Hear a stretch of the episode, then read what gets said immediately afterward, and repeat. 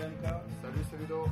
C'est le numéro 4 de Yabai. Ouais, 4 enfin quoi. Mais en fait 5 hein, techniquement, vu qu'on a commencé à 0. Exactement. Et euh, donc on est le jeudi 16 août, euh, ouais, 18.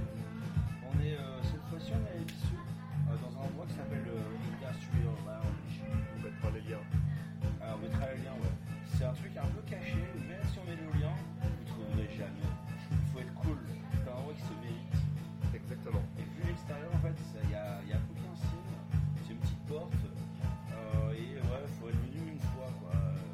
Deux fois même.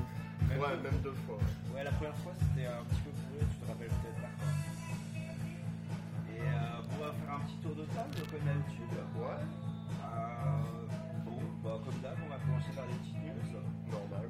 Ludo, t'en as combien là aujourd'hui? Moi j'en ai pris que deux. Euh, Là, vu ce qu'on avait fait les dernières fois, je pense que c'est bien qu'on se limite un peu et qu'on enchaîne sur autre chose. Donc deux seulement. Bon, Moi j'en ai 4, mais j'en ai fait un peu mieux. On verra quoi, en fonction. Ok. Si vous êtes chaud. Après, moi j'ai un petit dossier. Je veux parler du, euh, du Galaké, euh, et qui est euh, le portable des Galapagos. Donc, euh, vous comprendrez, du sens peut-être après. Ludo, t'as un petit dossier aussi, c'est sur quoi? Ouais, alors pour moi, ça va être sur le Dogeza et le Otigi, mais plus généralement sur la politesse. Je vais limiter sur certains aspects parce que c'est assez large, et du coup, on pourrait parler de ça. Tu expliqueras les termes, ce que ça veut dire. Exactement, et les implications que ça a dans la société japonaise. Moi j'ai appelé ton sujet la, la danse d'excuses du docteur Zollberg au Japon. Euh, mais bon, voilà. Pour ceux qui la référence. quoi. Ouais. Et puis euh, bah, on a un invité, Salut. c'est José, ça va José? Ouais, ça va bien, ouais. ouais. Moi, je suis euh, donc je suis espagnol pour ceux qui ne me connaissent pas. Euh, c'est bizarre, mais bon, voilà. Il parle Ouais. bien français pour un Ouais, c'est pour ça. Non, mais ouais, j'ai grandi en France. Il n'y a pas de mystère. On n'apprend pas la langue en, en deux jours. Là, Mais tu parles un petit peu espagnol quand même. ouais, un petit peu, un petit peu, beaucoup même. Non, non, je me débrouille bien. Tu nous raconteras un petit peu euh, ce que tu fais au Japon et euh, Ça marche.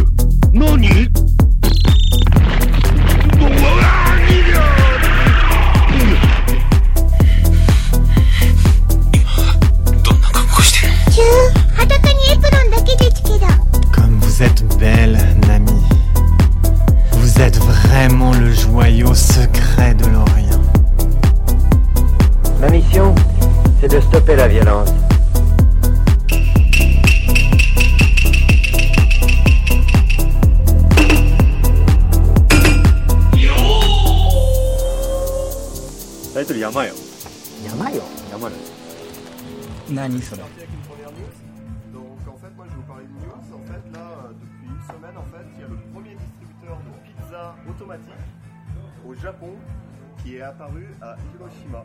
Mortel. À Hiroshima. Donc, voilà, donc moi j'avais déjà vu ça en France, je sais pas si vous avez déjà vu. Non. j'ai- moi ça existait en France quand je- avant que je parte. Et du coup en fait c'est Pizza Ouais, de pizza. Et du coup en gros là c'est un distributeur de pizza. Bah, le Japon c'est un peu le, le- le pays des vending machines, enfin des distributeurs automatiques. On a à tous les coins de rue. Et t'as un peu de tout. Mais là pizza ils avaient pas encore. Donc Oui. c'est le premier. Et du coup en fait ce qui est marrant c'est qu'il est à côté d'un magasin de location de DVD. Donc tu peux acheter ta pizza, louer ton DVD et te sentir à nouveau dans les années 90. Et Est-ce que tu as des réductions par exemple si tu loues une vidéo ou si tu achètes une pizza, tu as des réductions sur les vidéos ou est-ce qu'ils ont tu vois, un petit tailleur commercial euh, Pas encore, mais ils l'ont mis à côté de la location de DVD, bah, au Tsutaya. hein. parce que dans le Tsutaya c'est juste devant le Tsutaya apparemment. Les, les- les pizzas sont déjà faites en fait. Bah, ils les préparent et après ils les font chauffer en fait. Je sais qu'en France c'était comme ça, donc j'imagine c'est le même système. D'accord. Moi j'avais fait, mais c'était pas dans la rue, le distributeur de hamburger chaud. C'était dans un cybercafé, euh, Shibuya, je crois. Et bon, c'était pas terrible avec le réchauffe, hein, c'est le truc. euh, oh, mais quand t'as faim, euh, t'es content. Et puis bah, du coup là en fait ils ont ça. Puis comme je disais, se sentir au niveau des années 90, c'est aussi pour dériver un peu sur le sujet, c'est qu'en fait au Japon les gens louent encore beaucoup des DVD. Ça, ça peut paraître absurde. euh, Ils sont pas très pirates ici, par piratage. Non, mais surtout euh, louer des DVD quoi, enfin, même sans pirater, euh, qu'est-ce que je veux dire, c'est... euh, Ouais. La VOD par exemple, euh, c'est, euh, comparé à l'Europe, aux États-Unis, c'est euh, encore très peu, euh, très peu de marché quoi. Et du coup, en fait, bon, pour revenir au sujet principal, ils ont pour le moment que deux types de pizza. Donc la margarita, qui est à 980 yens, donc ça fait euh, 7,50€, 8 euros. Et euh, la 4 fromages, qui elle est à 1280 yens, c'est 10 euros à peu près. La part de pizza. Non, le, la pizza. Ah, la pizza entière. bien sûr. Là, Ludo, Ah, elle ça a va fait encore. le geste d'une pizza genre énorme. Énorme. C'est une pizza japonaise, donc Ouais. euh, Ouais. c'est ouais, c'est- Petit gabarit. Hein. c'est genre ouais, c'est deux parts quoi. Quand, quand t'es allé au Japon, tu comprends que les, les proportions sont pas les mêmes. Ah oui. Euh, Tu sais, t'as l'Europe, c'est moyen, le Japon petit, et les États-Unis, c'est gros. C'est à peu près ça en fait. C'est pas- ça marche partout pareil, hein, pour, tout, euh, pour tous les produits. Je me rappelle euh, quand, quand j'avais acheté par exemple une, euh, un morceau de, de, de chocolat, en fait c'est le même prix qu'en France, seulement que les, les tablettes sont de 50 grammes ici. C'est pas, des 100 c'est pas des 100 grammes qu'ils vendent. Et pourtant le prix c'est les mêmes. Alors les Red Bull, les petits Red Bull qui font la, la moitié de la taille des Red Bull normaux, ils les ont inventés ici. Parce qu'en fait, quand ils ont lancé Red Bull au Japon, Red Bull ils voulaient, voulaient se positionner comme une marque un peu premium comparée aux autres energy drinks. Ils ont dit ouais nous on baisse pas les prix. Euh, mais pouvoir mettre euh, quelque chose dans les distributeurs de canettes, euh, la limite psychologique c'est 200 yens. Dit, impossible, on vend pas un truc à 200 yens. Qu'est-ce qu'ils ont fait Bah ils ont fait les canettes deux fois plus petites. Ah oui, Et les Japonais, ils adorent ça. Trouve une grosse canette, c'est trop beau. Une petite canette, c'est bien, ça rentre dans la poche, etc. Euh, Il y, a, il y a ça aussi, surtout, c'est qu'au Japon, en fait, le problème, c'est que des quantités comme ça, ils n'ont pas l'habitude d'en boire autant, surtout pour des energy drinks, et ils préfèrent des petites quantités. Ça a grave joué sur, le, sur la commercialisation. Et alors, tu vas, tu vas par là, mais euh, quand tu achètes par exemple une banane, la banane est, on va dire, je sais pas, à 50 yens. Quand tu achètes 10 bananes, c'est 500 yens. Quand tu achètes plus, euh, dans n'importe quel autre pays, c'est moins cher. oui. Bah, ici, non. Ça pousse le prix à l'unité, euh, ça reste le même parce qu'ils achètent moins en fait. Tu as acheté une banane, c'est tout. C'est pas plus mal, ça évite d'avoir de la surconsommation, finalité d'acheter un truc parce que c'est moins cher et d'en avoir plus. Ouais, mais il y a aussi un effet pervers, c'est-à-dire que tu dois faire tes courses tous les jours. En Europe, euh, tu vas faire la course une fois par semaine, peut-être, tu euh, congèles ou machin. Euh, là, et du coup, euh, je pense que c'est lié à ma, théorie de la conspiration pour maintenir les femmes au foyer, les femmes japonaises au foyer. Parce que si tu veux faire les courses tous les jours, tu dois les chiner, tes légumes, etc. Mais euh, bonne chance, quoi, si euh, vous travaillez tous les deux, quoi. Ah, c'est vrai. Bon, du coup, en fait, pour revenir au sujet principal, une fois que tu as rentré, que tu as choisi la pizza, bon, t'as pas vraiment de choix, mais bon, une fois que tu as choisi la pizza, tu as mis l'argent dans la machine, ça prend à peu près 5 minutes à se préparer. Donc, en gros, comme tu disais, c'est il la réchauffe, il la. Il la cuise. Il la cuise parce que la, la- la pâte, elle ne doit pas être euh, totalement cuite, elle doit être très, très cuite, j'imagine. Et euh, ils mettent les trucs dessus, ils font chauffer et hop, en 5 minutes c'est bon. Donc en fait, comme je disais, la machine elle est devant le Tsutaya à Kusunoko, à Kusunoki. Donc c'est à 12 minutes à pied de Shin Akushima Station. Merci Si- Ludo pour cette précision. Non, mais si un jour vous voulez vous arrêter à Hiroshima et à Hiroshima, voilà. Et euh, si vous êtes animateur distributeur, justement, euh, comme ça, en fait, dans la même ville, pas très loin, euh, dans, le, dans le même arrondissement, euh, dans le, Préfecture pas la préfecture, dans le même endroit, pas loin de, de cette station, en fait, euh, avec Hiroshima, il y a aussi un distributeur de tonkatsu qui est super pas cher. Et du coup, apparemment, ça vaudrait le coup aussi. Donc tonkatsu c'était C'est euh, du euh, Porc porc, pané. pané. ouais. du porc pané. Moi, pizza, je Ouais. testerai, parce que bon, pizza surgelée, tout ça, ça. Mais tonkatsu, euh, ouais, je suis moins. euh, moi, j'aime bien quand c'est euh, quoi. Ah, ça sort, tu vois, du truc. C'est une quoi. sorte de milanaise en fait. Ouais, Ouais, c'est ça. ça. Ok. Mais Avec du porc, Mais quoi. avec du porc. hein. Oui, du porc. Mais voilà. Donc, c'était tout pour cette news. Merci Ludo, bonne news. Merci. Voilà. J'ai envie de tester. Moi aussi.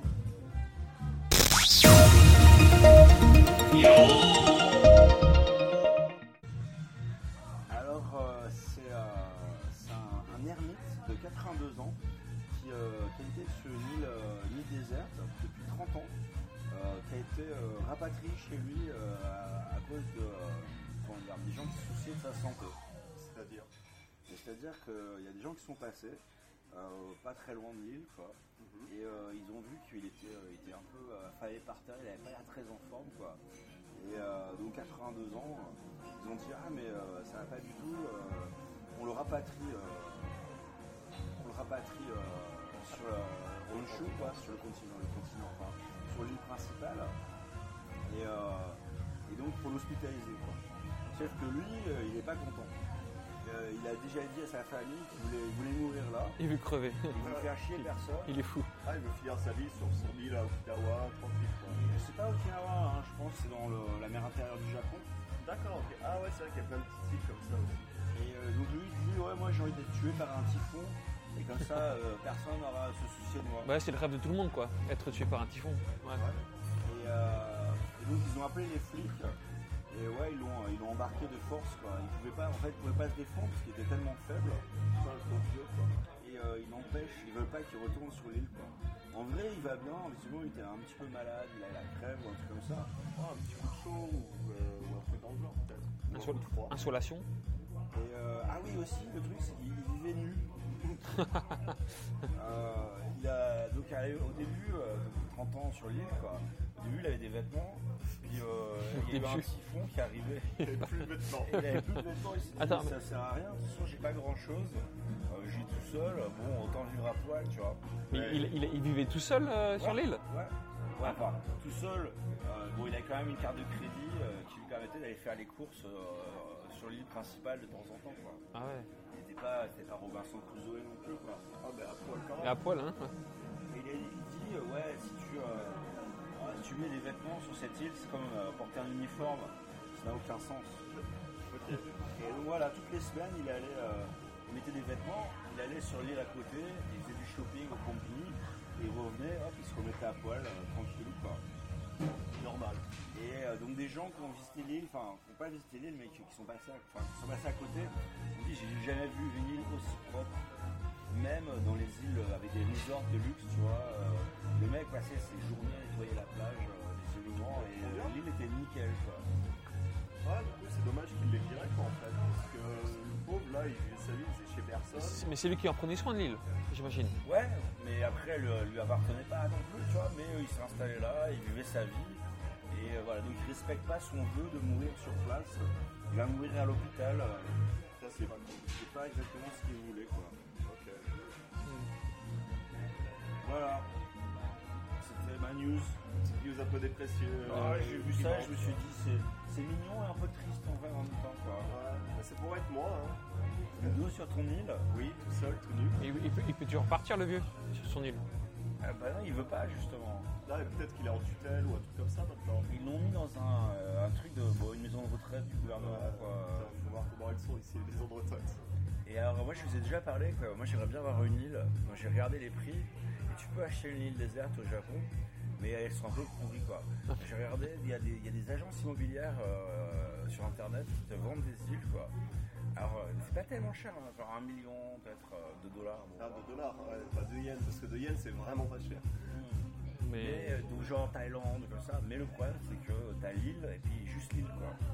Donc si tu veux, euh, l'infrastructure. bah, il faut le générateur, il faut le bateau, il faut peut-être euh, l'héliport ou je sais pas quoi, il faut la maison, euh, euh, le typhon, le raz-de-marée. euh, euh, Mais bon, moi j'avais toujours dit, j'achète mon île, je l'appelle euh, l'île, de- euh, voilà. de Jérôme.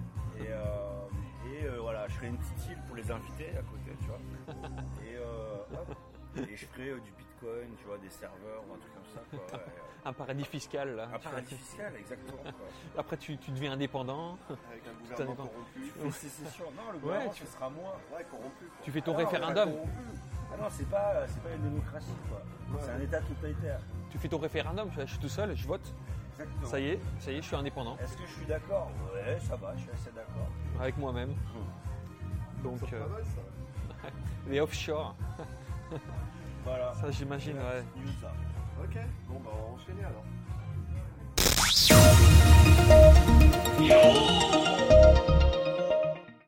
Allez, bah, ce sera ma dernière news. Donc euh, là, en fait, il y a Taito. Je pense que vous connaissez Taito. Boîte de jeux vidéo Ouais.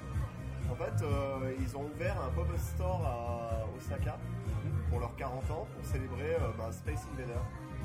Ouais, c'est Taito, effectivement. Ouais. Ça appartient pas à Bandai C'est pas Namco, ceci Non, c'est l'éditeur Taito en fait. Mais C'est bornes d'arcade, c'est années 70, un truc comme ça. C'est Du coup, les en fait, premiers euh, jeux, ouais. Ouais, voilà, Taito, ils sont connus bah, pour Pac-Man, Donkey Kong et Space Invader en borne d'arcade. Et R-Type. Et après, comme ça. Et du coup, bon, bah, c'est une marque qui est connue et appréciée pour ses bandes d'arcade à, la- à la base, qui ont aussi été éditeurs de jeux vidéo sur console. Du coup, cette année, pour ses 40 ans, en fait, Taito, ils ont décidé d'ouvrir un pop-up store, comme je disais, dédié à Space Invaders, à Osaka.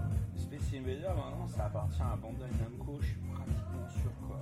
Bah, c'est Taito, apparemment, qui ouvre ce pop-up Qui store. créé le truc à la Ouais, base. donc euh, ils ouvrent le pop-up store à Osaka, par contre c'est limité, donc euh, ça, ça a commencé le 9 août, donc euh, là, là il y a une semaine, Ils vendent quoi? Et euh, ça ferme ses portes le 29 janvier, donc ça dure 6 mois, comme ça. Ah, c'est bon. Et du coup, euh, comme tu demandais, qu'est-ce qu'ils en- qu'est-ce qu'ils vendent Bah, Ils vendent des produits étiquetés Space Invader, bien sûr, donc ça va du t-shirt au sac, euh, en passant par les bouteilles d'eau aussi, un peu stylé. Je crois que j'avais. Ah bah non, je l'ai fermé. J'avais une, pa- une page avec justement. euh, ils ont des jerseys, tu vois, genre hockey, trucs comme ça aussi. Et du coup, au-delà de ça, ils ont ça, avec le shop et de ça, mais ils ont aussi quatre attractions qui sont présentes. Ok. Donc les quatre attractions, c'est quoi En fait, t'as le Space Invaders Gigamax. Donc ça, c'est en fait, t'as 8 personnes qui peuvent jouer en simultané euh, sur le même écran, en fait, sur un écran géant, en fait, euh, ils jouent à 8 à Space Invaders. Space Invader, tu joues tout seul, comment tu peux jouer à 8 en même Bah, sauf que là, t'as 4 vaisseaux et t'as beaucoup plus de Space Invaders. Ah ouais, le truc est plus grand, quoi. Voilà. D'accord. Et du coup, t'as as 4 joueurs en même temps. Donc, t'as cette activité-là. T'as Ark Invaders, qui est en fait euh, un truc assez stylé. En fait, c'est des projections d'aliens qui sont sur les murs et sur le sol. Et en fait, tu dois les kicker, en fait, euh, tu vois, euh, genre en augmented reali- reality, enfin en réalité augmentée en français. En 3D, ouais. Donc euh, voilà, tu touches le mur ou tu tapes sur le, le sol et genre ça les éclate. Après, t'as le Nobo Linvaida, qui est en fait. Euh, bah, Lolo, donc euh, voilà, donc c'est un mur d'escalade en intérieur avec des Space Invaders. Par contre, ça, euh, pour être honnête, j'ai vu les photos et je comprends pas trop ce qu'il faut faire en fait, à part grimper. et, tu vois, leur, les- leur échapper peut-être euh, je sais pas. t'as plein de petits stands de Space Invaders de différentes couleurs, à différentes marques. Alors je me dis, est-ce qu'il faut faire un chemin avec en suivant que les marques Tu vois ce que je veux dire? Bah, Comme les murs d'escalade en intérieur. Je sais pas si t'en as déjà fait. Non. En gros, pour les murs d'escalade en intérieur, en fait, t'as euh, euh, plein de marques de différentes couleurs. Les couleurs, c'est suivant ton niveau. Ah, sérieux? Tu choisis les marques et tu dois te qu'à ces marques-là en fait. Ah, les couleurs ont un sens. Ouais, c'est pour dire. de l'extérieur, en fait, je suis jamais rentré. Mais euh, d'accord, je savais pas. En fait, les couleurs, c'est pour dire, euh, par exemple, je vais prendre un 4C, en fait, c'est les levels. Et je prends un 4C, bah, du coup, tu vois que les marques 4C, tu dois utiliser que ces marques-là, et du coup, tu dois réfléchir à comment tu peux grimper. D'accord. Donc, j'imagine que c'est peut-être ça avec Space Invaders, mais des photos que j'ai vues, c'est pas très clair. Mais c'est dédié que à Space Invaders. Ah ouais, bah, c'est pour fêter ça, en fait. Ah ouais, mais ça me surprend que ce soit à Osaka. 30 ans, 40 ans. Mm. 40 ans. 40 ans. Et du coup, le dernier, en fait, c'est mon préféré, c'est le Bahamut Disco featuring Space Invader. Et du coup, c'est une sorte de jeu de danse à la DDR, Dance Dance Revolution, super énergétique avec des tracks boostés aux amphétamines, euh, genre J-pop ultra boosté. Et euh, en dansant, ça déglingue des Space Invaders, plus tu fais des perfects, etc. C'est rigolo. Ça a l'air cool. Donc euh, là, c'est euh, pour ces attractions-là, c'est 600 yens pour une attraction. Sinon, si tu veux faire les, si tu veux faire les 4, c'est euh, 2000 yens. Ça, ça reste euh, honorable. Et puis c'est à Osaka, c'est à côté de la, c'est à côté de, c'est à la, Osaka Station au premier étage du Yodobashi Terminal, en fait. D'accord. Voilà. Moi, en fait, pourquoi euh, genre, euh, je disais ouais, 40 ans Parce fait, je me rappelle qu'il y a 10 ans, c'était bah, les 30 ans et qu'on avait fait un truc pour eux. Donc, c'était Bandai Namco à l'époque. Et, euh, et bon, déjà, il y, a, il y a 10 ans, ils avaient fêté les 30 ans. Quoi. Ok. Donc voilà, donc rendez-vous dans 10 ans. Bah ouais, Ouais, les 50 ans. Là, c'est un peu Ouais, peut-être qu'ils le feront à Tokyo, à Akihabara cette fois-ci. Parce que je sais pas, Osaka, ça me Pas surprend que ce forcément soit. parce qu'ils sont peut-être euh, originaires d'Osaka, donc regarde Ah oui. par exemple et d'Osaka, ils n'ont pas de bureau pour les développeurs, etc. à Tokyo, c'est juste Osaka. Ok, ouais. Non, parce que nous, bon. Bah, regarde Nintendo par exemple aussi, c'est Kyoto, ils sont tous à à Kyoto. Ah ouais, je, je savais pas. Nintendo est à Kyoto. Ouais, Ouais, euh, Ouais, c'est réputé pour ça d'ailleurs. ils ont des bureaux ici, mais euh, la production, c'est tout à Kyoto. quoi. Ici, ils ont que les, les bio, les, euh, tout ce qui est sales, etc. Commerciaux. Ah oui, c'est vraiment dé- décentralisé. Alors euh, là, on finit la news et là, on a Kitty, des potes à lui qui viennent d'arriver. Donc on va faire une petite interruption pour leur dire euh, Bonjour, bonjour. et puis euh, faire ça comme Puis on reprend la, la news suivante juste après. Ok.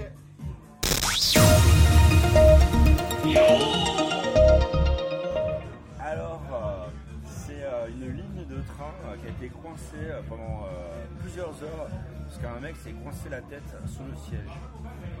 Comment il a fait ça? Alors, bon, là- intro, donc pour ceux qui ne connaissent pas bien Tokyo, enfin, qui ne connaissent pas du tout en fait, le système ferroviaire à Tokyo, c'est énorme. hein. C'est hyper grand, hyper busy. Euh, c'est- les trains sont euh, d'une ponctualité infernale. Hallucinante. À part quand il pleut, quand il neige. C'est vrai. Ou quand il y a quelqu'un qui se suicide aussi, ça arrive fréquemment. Suicide. Moi, moi, souvent, à cause des taxes, ils ont euh, des, des prix qui, euh, qui font payer aux gens à cause de ça. Quoi. Ouais. Donc en général, c'est hyper ponctuel. Alors ce qui s'est passé, donc le, le 1er août, à 2h l'après-midi, Ouais. donc euh, pas tellement, enfin tu vois, pas tard quoi. hein. En général, bon, euh, on est des vieux bourrés, euh, c'est plutôt le soir quoi. Euh, un train de la Yamamote, évidemment, la noté. qui est la ligne principale, C'est la circulaire de Tokyo. C'est un peu la loop line, euh, genre euh, Osaka ou euh, c'est genre la. la- c'est quoi, à Paris, c'est quoi déjà C'est la 2 Euh, à Paris, t'as le, le bus circulaire qui fait toute la nuit. C'est l'équivalent d'un RER, non T'as la circulaire de, de nuit, mais c'est juste des bus. Non, à Paris, il y a deux lignes de métro euh, et tu dois changer. euh, bref, bon. Et euh, donc le mec, a- un mec de 50 ans, il a perdu son équilibre, il s'est cassé la gueule et s'est coincé la tête sous le siège. En Faut le faire quand savoir- même, hein. Ce qu'il faut savoir, c'est qu'en fait, il y a des petits chauffages tu sais, sous les sièges Ah oui, pour l'hiver. C'est très pratique. Ça, j'adore avoir le cul au chaud l'hiver. ça. oui, oui, c'est vrai, oui. Et euh, donc entre le, le chauffage et le siège, tu as un espace d'à peu près 15 cm entre, euh, enfin non, entre le chauffage et le sol. Quoi. Et du coup, il a mis euh, juste pile poil sa tête là-dedans, Putain, il a vraiment pas eu de chance. Et ils ont une tête. Il a une petite tête alors Aussi, ouais. une tête de 15 cm de largeur en même temps, je dirais la tête de Ludo. Ah non, au moins, au moins, le- plus au moins le double, ouais. 30 cm de tête, c'est une tête Ouais. énorme. quoi. C'est un hydrocéphale. hein. Bah, je sais pas, moi, ma femme, elle a toujours une tête, euh, une tête énorme. Euh, donc il y a d'autres passagers qui l'ont vu. hein. Euh, et le mec était coincé à mort, visiblement. J'imagine trop la situation, quoi. Mais c'est hallucinant. En train de gueuler, ouais, non, ils ont dû arrêter le chauffage, tout ça, j'imagine. Euh, bah, Il n'y a pas de chauffage parce que c'était en août. Ah oui, heureusement. Euh, donc il y a une ambulance qui est venue, des techniciens, ça. Ils ont, ils ont dû démonter complètement le siège Ouais, mais putain. pour enlever le, le chauffage. quoi. Ça a pris une heure et euh, ça a impacté 17 000 personnes. Ah, bah normal. Rien que ça. Euh, bon, le mec, visiblement, donc il y avait des médecins, euh, visiblement pas de traumatisme crânien, rien. Par contre, euh, il sentait bien l'alcool, quoi. Ah, tu m'étonnes. Donc les. bon, voilà. Il n'y a, pas- a, a des caméras qui ont, qui ont, qui ont vu un peu, un peu. com- Comment il a fait pour, pour, pour coincer sa tête Il s'est cassé la gueule. Ouais, mais même en te cassant la gueule, t'imagines, tu te coises, t'arrives pas à ressortir, c'est l'horreur, quoi. Même en roulant. Parce que t'as vu, non mais les sièges et le. En fait, pour expliquer aux gens, il y a le siège et en dessous le chauffage, il y a un petit écart qui fait quoi, aller 50, 50, 60 cm entre le siège et le chauffage qui est en dessous, en fait. Donc, euh, faut avancer dans ces 60 cm et arriver à te coller la tête contre le chauffage. Et, et franchement, c'est vraiment petit l'écart qu'il y a entre le chauffage et le. et- Et 15 cm, mec. Bah, quand t'es bourré, tu peux tout faire. Voilà. Ah, là, euh, Faut boire dans la vie. moi, moi, là, ce que je retiens, c'est que déjà, bon, il était 14h, donc ça veut dire que soit il rentrait de soirée, il avait fait un after, un mec de 50 ans quand même, soit c'est un alcoolique, il, il picole dès le matin. Ah, ça, je l'ai vu dans le métro, des gars, euh, à 10h du mat, en allant au taf, il ouvre sa açaï, le vieux là, de 60 ans, il ouvre sa açaï, il commence à la boire euh, Dans le métro. Ouais, il a la retraite, il se met bien, il a raison. bien, mais à 10h du mat, quoi. Euh, et après, par contre, tu vois, autant le, train le soir, alors je parlais de la ponctualité des trains japonais, c'est vrai, la journée, euh, la Yamanote Sen, hein, la ligne principale dont on parlait, euh, le dernier train, le vendredi soir, le dernier train, on va dire, c'est genre minuit et demi, Minuit et demi, oui. Il est jamais à minuit et demi, il a au moins un quart d'heure, 20 minutes, une demi-heure de retard à chaque fois. Parce que les mecs vomissent partout, euh, ils tombent sur, les, sur, la, sur la voie, enfin, c'est le festival du bourré euh, en Et- permanence, quoi. Ce qu'il faut savoir en fait, c'est que par exemple la Yamanote, en fait, c'est une ligne, mais en fait, par exemple, il y a beaucoup de correspondances. Et en fait, si la Yamanote est en retard, les autres lignes vont être en retard parce qu'ils vont attendre. Ah, ils pour la attendent Ouais, ils attendent pour la correspondance. C'est-à-dire, par exemple, moi, je prends la Chuo après à Shinjuku. Et euh, même s'il est en retard, là, il y a noté, la Cho est en train d'attendre pour euh, bah, le dernier train. C'est le dernier train, ils savent qu'ils ont- ils doivent communiquer entre eux, les JR Station. Et... Ouais, ils attendent, donc du coup, Ils attendent. pas ton train, si t'as 8 à 1 heure en Non, tu banlieue. ne rates pas, euh, mais ça veut dire que ça impacte d'autres lignes quand c'est en retard. Il y en a avec 17 000 personnes. hein. Bah là, 2 heures d'après-midi, c'est pas grand chose. Bon, heureusement qu'ils attendent hein, les autres lignes parce que bah, c'est l'une de mes mauvaises expériences ici à Tokyo, c'est que euh, après minuit et demi, il faut qu'on attende 5h, 5h30 du matin avant de pouvoir reprendre un train et rentrer chez soi. Ou alors il faut payer mais, un taxi, mais c'est vrai, c'est c'est très cher. c'est pas si cher que ça, je trouve. Ah, moi, Si, ça reste cher. J'ai entendu une rumeur, il n'y a pas de bus de nuit. J'ai entendu une rumeur comme quoi ils allaient peut-être mettre des bus de nuit pour les Jeux Olympiques. ça serait bien ça. Euh, parce que c'est vrai qu'effectivement, comme disait José, entre euh, plutôt une heure, on va dire minuit, une heure Et 4 heures. et 4h30, il n'y a rien quoi. Et euh, les distances étant ce qu'elles sont, euh, tu peux te retrouver à marcher 4-5 heures. Euh, si tu veux rentrer chez toi, euh, si t'es un peu loin. euh, Ou t'attends dans un bar, tu peux dormir dans le bar. voilà, à la fin donc tu bois et, et ce qui est marrant c'est de, c'est de voir, enfin j'ai jamais vu ça même en France ou en Espagne, c'est la quantité de gens à, 4 à 5 heures du matin qui sont, qui, sont, qui, tra- qui sont par terre, étendus par terre complètement saouls et qui dorment hein, en plein, Mais même à partout. 10 heures, hein, Ils attendent le train, tu vas au McDo, euh, le McDo à 3h du matin à Shibuya, c'est tous les gens qui ont raté leur train, et ils ont une tasse de café, ils dorment la tête posée comme ça sur la table. Même dans les bars, hein, moi je vois les bars, il y a un petit canapé pas comme là on a, les gars ils dorment dans le canapé, personne leur dit rien, ça c'est cool par contre. Sauf au Red Bar. Ah ouais. C'est le bar. Je connais pas ce bar. On fera un épisode sur le Red Bar un jour. euh, La légende. Il y a à dire je pense. Je sais même pas si ça existe encore. Je crois que ça existe mais que ça a été rebrandé, alors euh, c'est plus Le truc n'a pas de nom en fait. On l'appelle le Red Bar parce qu'il est tout rouge. Il n'y a pas de nom. Dans quel coin Elle était à Shibuya. Ah ici à côté. Ah ok. Voilà. Euh, ouais. J'en fais une petite dernière après? Eh ben allez, hein, on en fait une petite dernière après.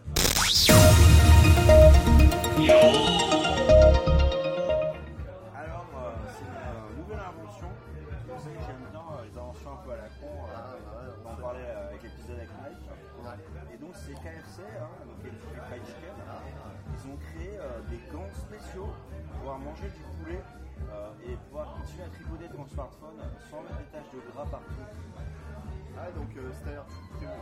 Bah explique mais... Donc bon là en ce moment il y a une promo hein, à KFC quoi. donc 500 yens pour, pour le midi tu peux manger tout ce que tu veux poulet à volonté Ah oui quoi Mais c'est dans tout le Japon, juste à Tokyo par...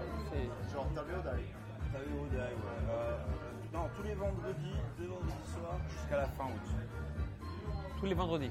Tous les- ouais, ouais, j'ai dit le lunch mais en fait non c'est vendredi soir pardon Ok. Euh, et donc, euh, donc 500 yens poulet à volonté quoi C'est bien ça. mais poulet frit quoi faut aimer le poulet frit Ouais bah pourquoi pas Euh, une fois. C'est assez bizarre que ça, une opération comme ça. Surtout au Japon. Ah, au Japon, ouais. Et donc, le, donc fin juillet, ils ont sorti un type de, de gant spécial qui s'appelle le Yubi Kile, c'est-à-dire le doigt propre.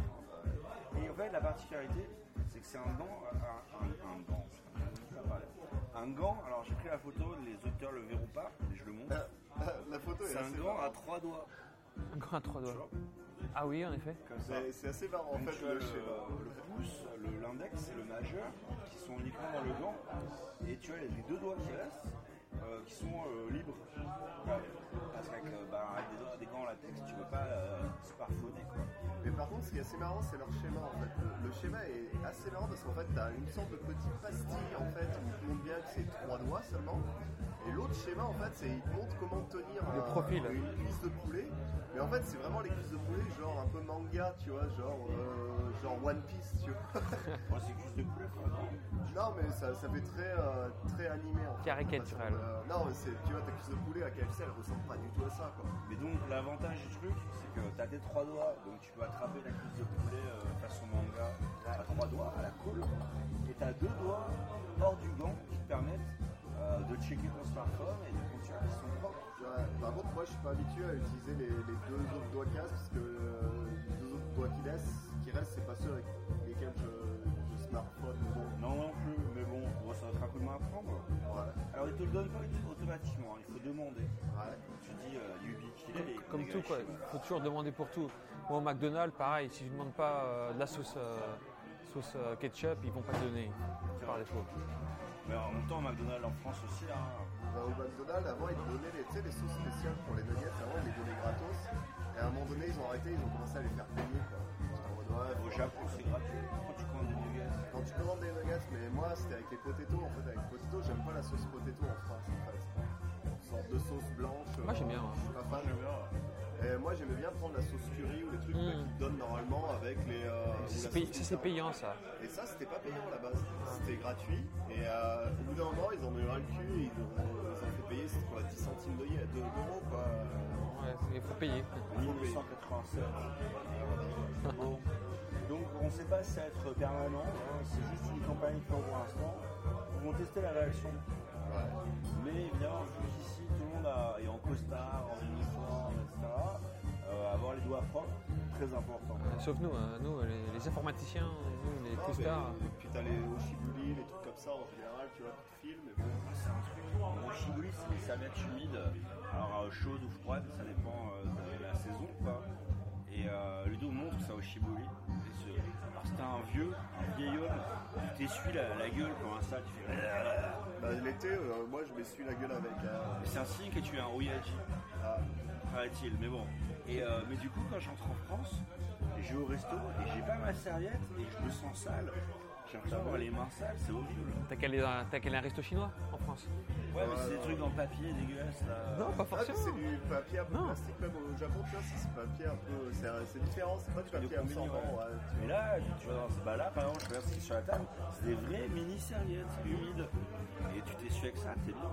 chaud de l'hiver, froid de l'été. Parfait. Non, très bien.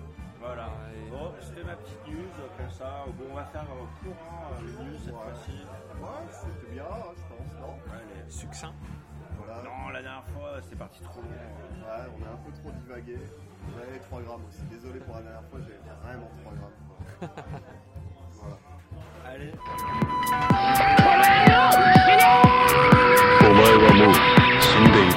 Allez, on va partir sur mon mot. Comme je disais, aujourd'hui, c'est pas un mot seulement, c'est dogeza, le mot, mais aussi ojigi. Donc, on va commencer avec dogeza. Dogeza, en fait, si on regarde les kanji, il y en a trois. C'est sol, infériorité et position. Donc, on a tout dit déjà. Non, on n'a rien dit. Donc en fait, en gros, le dogeza, qu'est-ce que c'est en fait? C'est euh, c'est une position, dans la politesse japonaise, en fait, c'est une position agenouillée, tête courbée qui touche le sol, de façon à s'excuser. En gros, c'est un signe d'excuse. C'est- En gros, c'est quand tu te mets à genoux par terre et tu te prosternes pour t'excuser. C'est l'excuse ultime au Japon. Ouais, c'est vraiment ça. Et du coup, en fait, tu peux le faire pour euh, e- excuse pour le plus fort. euh, C'est le, le terme le plus fort pour t'excuser. Et aussi pour demander une faveur. C'est-à-dire quand tu demandes une faveur, vraiment une grosse faveur, là, tu fais comme ça aussi. Et aussi, c'est aussi pour montrer un une sorte de rapport de force, en fait, entre le dominant et le dominé. Tout simplement. Comme les chiens, tu montes le ventre. Ah ouais, ouais. C'est la même technique. C'est un peu, c'est un peu l'idée, c'est horrible, mais c'est un peu ça, quoi. C'était le soumis en fait. Et euh, tu vois, comme nous en France, on a le savoir-vivre, bah, ça fait partie des règles de politesse du Japon en fait. Mais j'ai jamais vu personne moi euh, se mettre à genoux et. Tu as déjà dû peut-être le voir dans des euh, dramas ou des trucs comme ça où ils abusent un peu, mais le voir vraiment, moi j'ai jamais vraiment vu non plus. Dans, dans- dans- dans la rue en général, ça m'est déjà arrivé. Hein. Enfin, tu remarques tout de suite quelqu'un qui, qui, qui, Ouais. qui- qui- qui- qui- mais il se met pas à genoux, mais il se prosterne presque. Mais ça c'est du ojigi, ça on va y venir après. Ah d'accord. Et du coup pour le dogeza en fait, apparemment, ça viendrait et ce serait inspiré principalement du shintoïsme et de la culture chinoise. Surprise, surprise. Voilà, et du coup en chinois, ils ont ça aussi, ça s'appelle le ko- koutou. Bonne prononciation, le dos. Coco. Mais parce qu'en fait, aux États-Unis, c'est rentré dans, le- dans la langue anglaise aussi. Et les Anglais utilisent- peuvent utiliser ce mot apparemment aussi euh, pour faire ça. Ça, ça existe dans le, dans- dans le langage anglais. Le je les Américains se prosterner, euh, Ouais, voilà. Mais c'est un mot qui existe en anglais aussi. Hein. Euh, ils l'utilisent jamais, j'imagine, mais c'est un mot qui existe aussi dans la langue anglaise. Yeah, voilà. Coco Mais, mais du coup, le koto, en fait, c'est euh, bon, K-O-W-T-O-W pour euh, ceux qui veulent euh, se renseigner. Et en gros, c'est une sorte de dogeza, mais à la chinoise. Même si, pareil, là-bas, c'est un peu perdu par rapport au Japon. Ah, d'accord. Donc, Dogeza. Dogeza. Parce, voilà. que, parce que bon, je pense que c'est peut-être pas trop lié, mais moi j'ai fait du karaté et euh, on doit se prosterner devant là, une figure, une sorte de tableau euh, du maître en question. Ah, On, on- tu sais, on- on met, on met une sorte, je- on fait un petit triangle avec, le, avec, avec les deux mains et on se met à, on se met à genoux et puis en fait on va poser le front entre, dans, dans, bah, dans le triangle qu'on a formé avec, avec, avec ses doigts.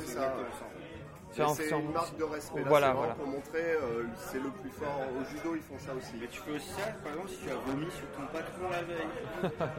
ou euh, si tu as baisé sa femme. Ah, ok. Enfin, ça dépend. Ça, dépend s'il est d'accord ou pas. Si tu veux euh, Peut-être. taper de l'argent à ton beau-père, par exemple. Ah ouais.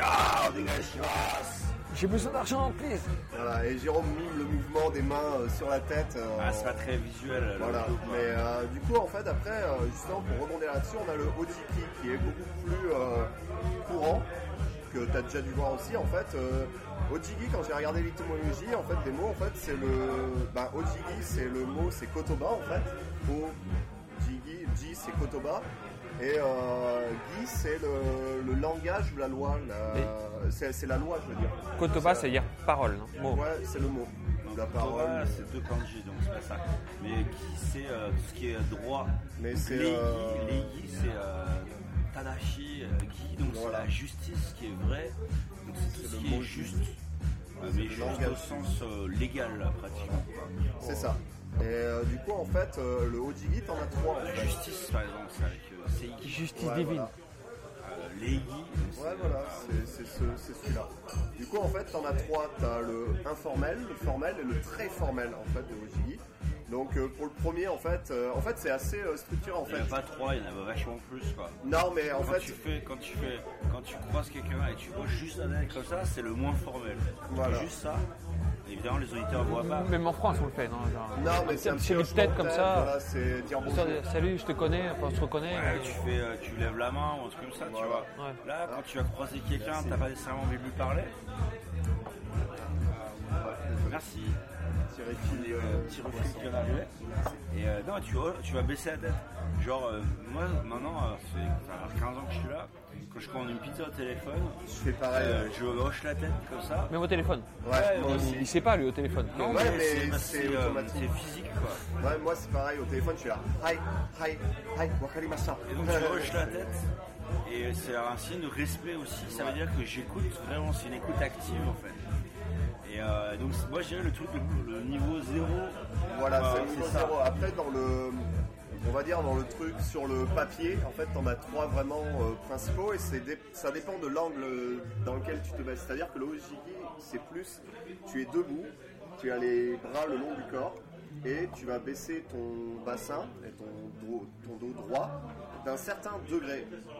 Donc euh, le, informel, il est que à 15 degrés et on appelle ça le eishaku.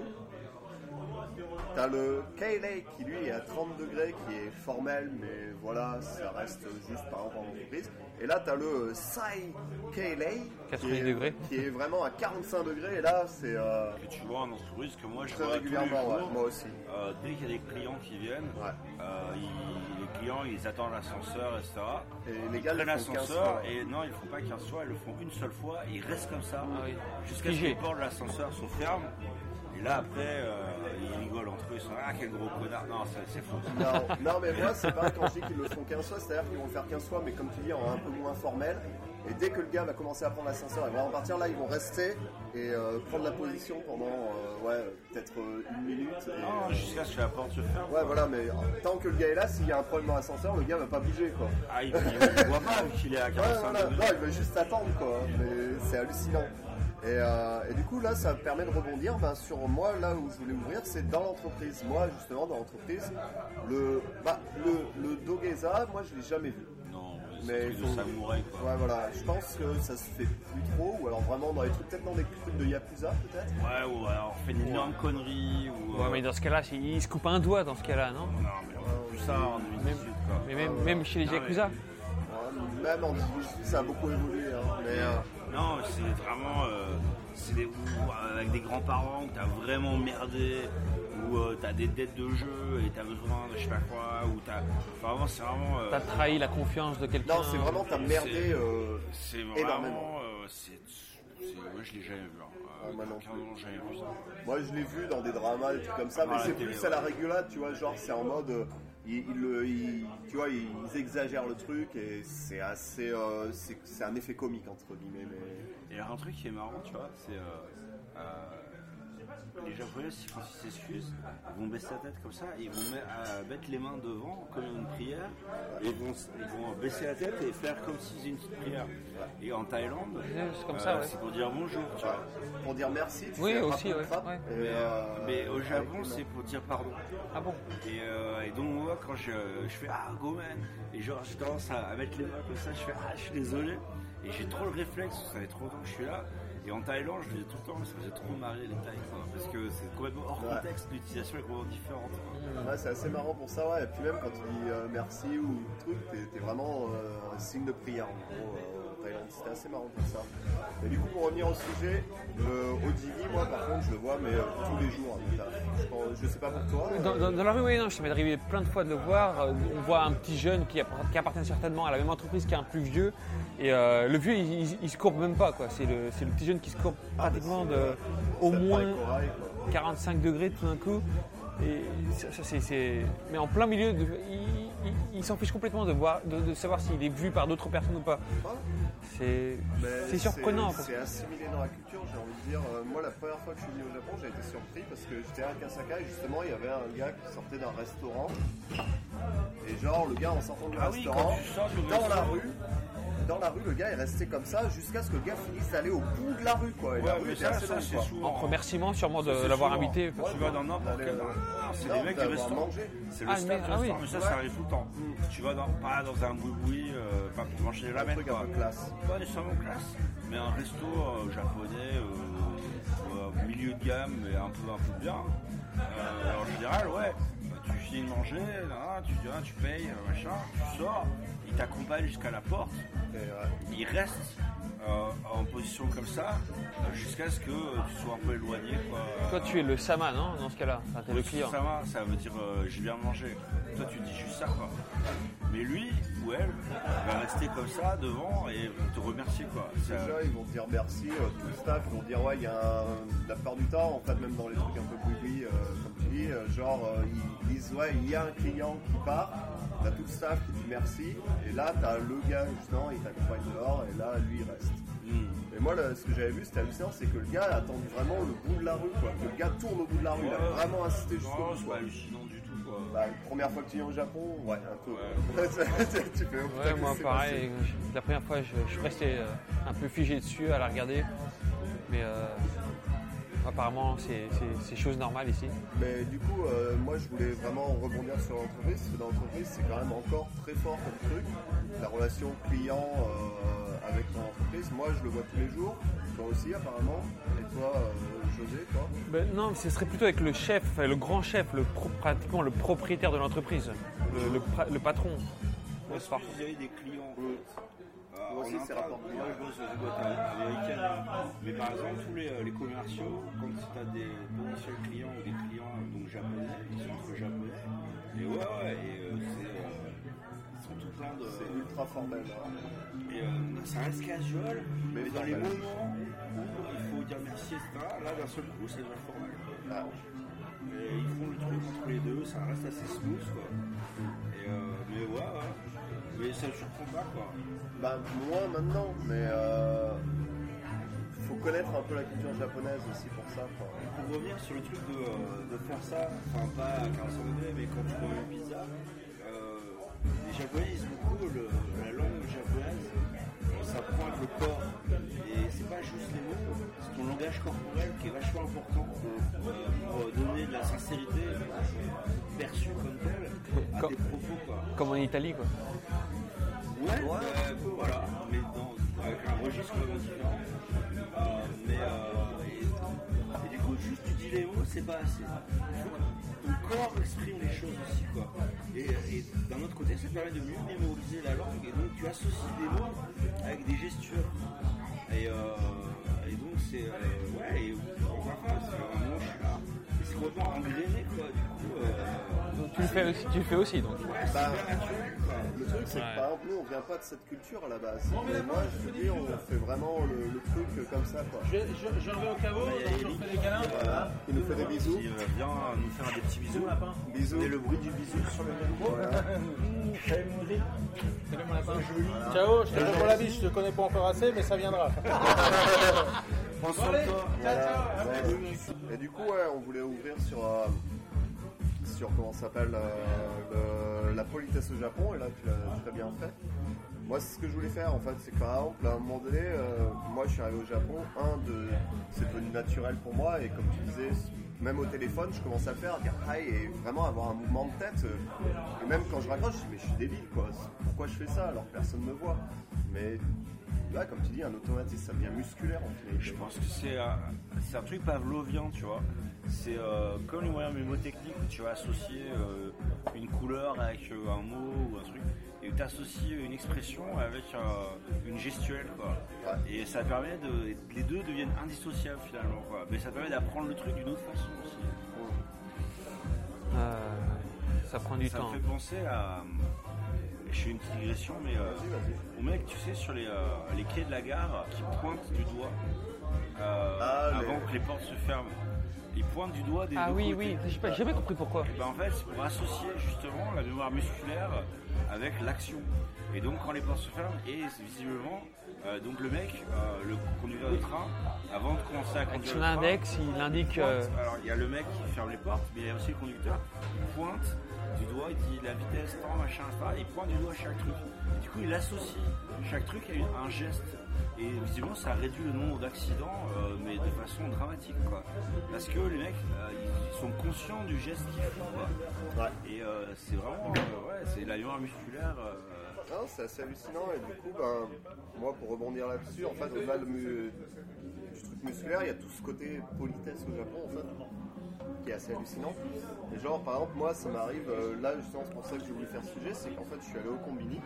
Peut-être parce que je suis un étranger, bon, j'ai, en ce moment, je commence à avoir une barbe assez Ouais, t'as surtout un chapeau là, je sais pas, je sais pas trop pourquoi. Ouais, voilà, il y a ça aussi, mais bref. T'es en short. Ouais, et, et le, le problème, c'est qu'en fait, les gens, je commence à les regarder, ils me regardent et je sais pas, ils ont une sorte de gêne, et du coup, automatiquement, qu'est-ce qu'ils vont faire Ils vont commencer à faire ce petit mouvement de tête, genre, euh, ah, moi aussi, euh, je- ah, merci ou euh, bonjour, ou je, je sais pas trop ce qu'ils veulent exprimer, mais c'est une sorte de gêne. J'ai plus l'impression que c'est de la gêne, ils savent pas comment réagir, et du coup, le premier truc qui leur vient, c'est ce petit mouvement en fait. Oui, et oui. du coup, moi, comme ils font ce mouvement, je suis gêné aussi, et du coup, j'ai ce mouvement aussi, on se retrouve tous les deux à se faire des petits mouvements de tête c'est euh, normal. bizarres quoi. Ça veut dire, euh, je, non, j'arrive plus à parler français, à acknowledge.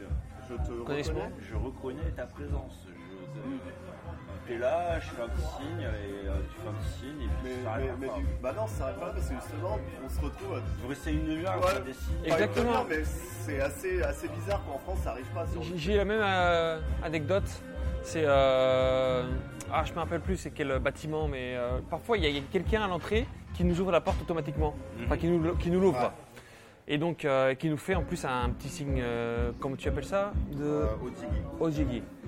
Et euh, bah, vu qu'ils te le font, tu fais quoi? Toi, comme bon français, comme bon étranger, bah, tu, tu- tu lui réponds par la même. Mais comme tu viens de lui faire, eh ben, il, va, il va te refaire la même. Et donc, on, est- on était comme ça pendant 3-4 coups. Et là, il y a un moment donné, il y en a un, il y en a- il y en a un qui doit, qui doit s'arrêter. Ouais, c'est, c'est le Et truc. sinon, ça devient risible. C'est vraiment le truc de touriste ici. là. Parce que mes parents, euh, euh, alors ils viennent, ils adorent le Japon. hein, et bon, ma mère en particulier, elle est super polie. Et alors, euh, hop, le mec euh, qui lui ouvre la porte, elle va- euh, il va faire ça, elle va lui refaire. Mais non, t'es le client. T'es le client, donc toi tu fais pas. Oui, oui, avec Tu ma, fais rien. ma femme, ma femme elle, elle- elle s'en fout de tout. Tout- Il y, a, il y a- il y a toujours les, euh, ben, les clientes, donc tout le temps en train de, de lui dire euh, les clients sont les plus beaux, sont géniaux, machin. Et ils se, ils se, ils se oji, ojigi Ouais. euh, constamment, mais elle, ma femme, qui est japonaise, elle s'en fiche de tout. Parce que c'est devenu une sorte de dû pour eux, c'est Elle fait- le elle fait- client, tel elle fait client, même pas attention. roi, quoi. Ouais, parce qu'il faut savoir qu'on dit oui, les Japonais sont très polis, nan, nan. c'est faux. Les Japonais sont polis quand euh, t'es leur client ou quand ils ont une relation hiérarchique avec toi. Euh, tu vas prendre le train, euh, tu vas te faire piétiner par euh, des vieux chauves euh, Eh oui. suants. La politesse, euh, ils en ont rien à foutre. Ils sont polis avec toi quand ils n'ont pas le choix. Je, je tiens, je tiens à indiquer que dans le train, c'est le seul endroit où je me battrais bien avec un japonais. Ah ouais, non, mais des fois, Parce- le matin, l'heure de pointe, c'est l'horreur. hein. Parce que quand tu dis, parce que hein. moi, je sais que j'ai pas beaucoup de place pour rentrer, même pour rentrer. Donc j'ai essayé quand même de me faufiler, mais en, en touchant le minimum. Mais alors que les Japonais, non, non, non, les Japonais, ils te bousculent, ils te défoncent, ils rentrent par la force. Tu dis, attends, tu as le temps de rentrer, tu prends ton temps, prends ton calme, mais surtout ne me touche pas comme tu viens de le faire.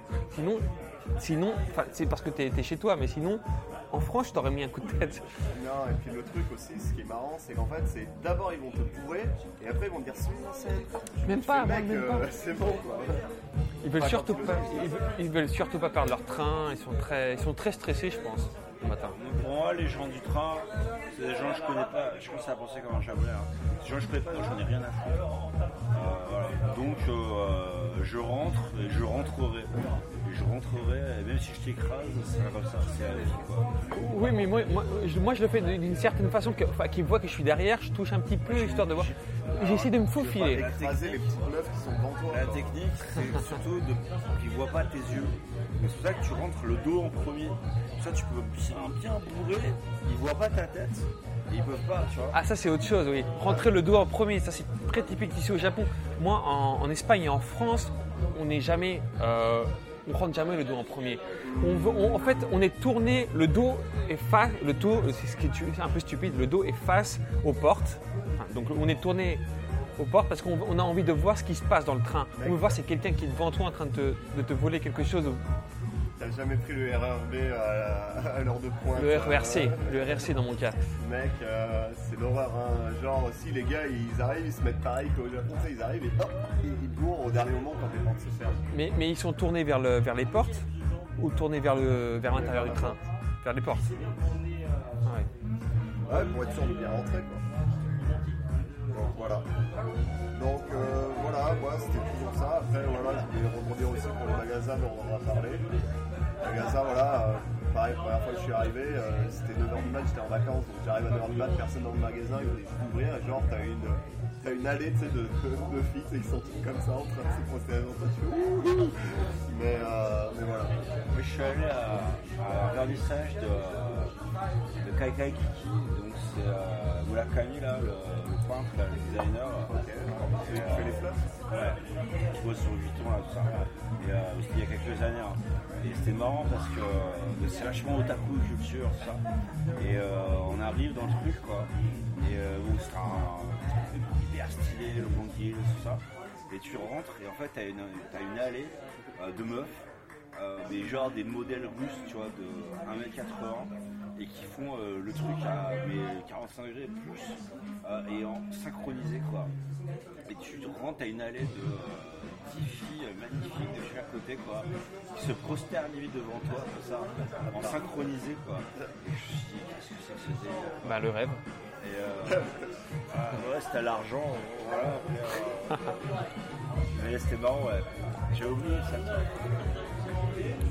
Donc voilà, donc euh, on pourrait parler des heures sur euh, toute la politesse, comme je disais. Moi je voulais juste euh, scratcher un peu la, surface du truc. Si vous avez envie de vous vous renseigner, il y a pas mal de ressources sur internet. Et, même venez au Japon, comme ça vous expéri- expérimenterez ça si vous n'y êtes pas déjà. Moi, je continue à penser que, comme beaucoup de trucs ici, c'est très formalisé. Et bon, donc voilà, t'es, quand tu dois quelque chose à la personne, ou que c'est ton client ou un truc comme ça, ils sont hyper polis. S'ils en ont rien à foutre de toi, ils en ont vraiment rien à foutre de toi. quoi. Et ils vont te piétiner. euh. Alors que tu vois, moi je pense que la vraie politesse, c'est d'être poli avec tout le monde. Mais euh, même niveau de politesse. Genre, euh, personne ne tiendra jamais la porte au Japon, sauf si t'es le client. Mais si t'es pas le client, te claque la porte au nez. Et voilà. Moi, je tiens la porte à tout le monde, sauf aux Japonais, parce qu'ils ne la tiennent pas, donc c'est la revanche. Ah, mais ils s'en foutent. Mais euh, eux, eux, ils s'attendent pas, tu vois. Sauf quand, euh, voilà, ou une mamie, bien sûr. Les personnes un peu âgées, euh, toujours. Mais voilà, un étranger, je tiens la porte, normal. tu vois.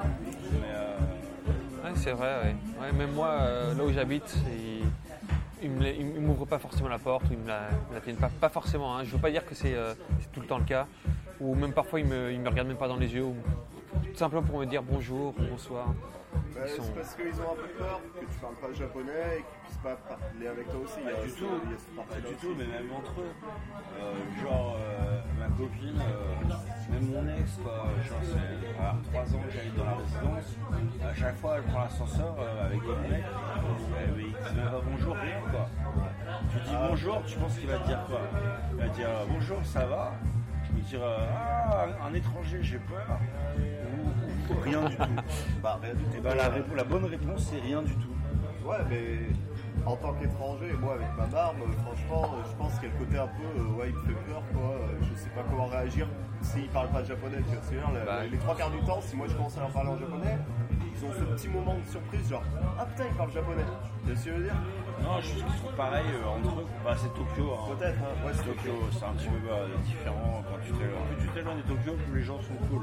Bah, Ouais, Osaka, c'est top pour ça. Ça arrive un peu partout dans le monde, je crois. Plus qu'on s'éloigne d'une ville, d'une grande ville. Moi, en France, euh, en région parisienne, euh, le- le- je connaissais, j'ai- on a- on a connu qu'après 5 ans nos, nos voisins de palier, en fait. Et le reste de- du bâtiment. Moi, j'ai habité à Paris pendant 7 ans.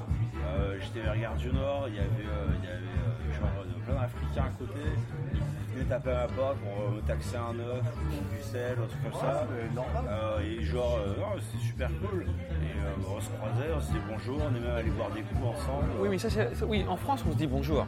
Déjà, en France, il y a tout un vocabulaire pour, euh, pour, pour dire bonjour. On est très poli en France. Même, quand- je, je ne sais pas si vous, vous- quand, quand vous allez par exemple à une boulangerie, c'est bonjour monsieur, euh, que désir, même, même, le, même le vocabulaire, même le, le- le- la conjugaison, que désirez-vous prendre, que désirez-vous, que manger, c'est très très très standardisé. C'est très très poli en France, Ouais, en c'est général. poli, euh, le client est poli aussi. Si tu dis pas bonjour et que tu dis pas merci, etc., que t'es comme un japonais dans un restaurant euh, qui est euh, hyper froid parce qu'il s'attend à un service, etc. euh, déjà, un, le mec va cracher dans ton assiette, euh, t'auras le pire service de la terre, et surtout, t'es hyper humiliant. Alors qu'ici, euh, t'es le client, tu t'attends un niveau de politesse, euh, alors que par contre, inversement, euh, Oui, oui, euh, le client s'en fout un peu de. de- alors qu'en France, le- la politesse marche dans les deux sens, j'ai envie de dire. Oui, oui, On est des êtres humains. oui, oui, c'est vrai. Oui, je suis Ils ont d'accord. un peu oublié ce côté-là, je pense. C'est, je suis client, euh, voilà, moi je t'humilie et toi tu, tu fermes ta gueule. Je suis Sama, je suis celui qui, je suis le Sama, je suis celui qui paye. Donc euh, t'es- je veux le bon service, je veux un bon service, un bon. Je veux que tu me répondes correctement et moi je. je- et, et- et tu, seras trop- totalement transparent pour moi. C'est vrai que c'est des clients horribles. Parce qu'ils s'attendent à un niveau de service de ouf. Et euh, ils ne comprennent pas que c'est parce que si t'es pas sympa, bah, j'ai pas envie de te donner un bon service. Mais c'est pas pour euh, vous piquer un peu votre euh, section de news, mais euh, il y a 2-3 jours j'ai lu que Uber s'est allié avec, avec les taxis. Tu veux dire Uber? Uber, Uber, Uber, Uber. Uber. Avec les Uber, taxis. c'est le cousin Uber dans la vie. Ouais. Voilà, Uber. Ouais, Uber. Tu prononces à la française. hein. Ouais, moi je Bah, le prononce, bien, c'est parfait. je le prononce à l'espagnol, ouais, je suis désolé. Euh, Uber, donc Uber. Et euh, donc en Espagne en ce moment, ils sont en train de se taper les uns sur les autres euh, d'une façon, mais vraiment, même il y a des, il y a eu des, des- des coups de feu qui, qui, ont, qui ont été tirés euh, contre, contre des, euh, des- des chauffeurs de, tra- de- de Uber. Alors qu'au, alors qu'au Japon, ce que j'ai lu il y a quelques jours, c'est qu'ils vont euh, permettre, dans leur, enfin, utiliser l'application, le, tout, le système Uber aux taxis japonais pour, s'allier avec eux. Parce qu'en fait, euh, ils ont vu qu'ils ne peuvent pas vraiment rivaliser, euh, vu que le service, euh, des taxis japonais sont, est, très bon. Il y en a plein. Euh, enfin, Et la- et et et différence de prix n'est pas énorme. Rarement plus de 5 minutes un taxi, euh, t'es complètement bourré, euh, tu vas à un endroit hyper loin, euh, ça ne dérange pas, ils te prennent quand même quoi. Ouais. Euh, bon, Paris, euh, je connais Ah oui, c'est vrai, Paris.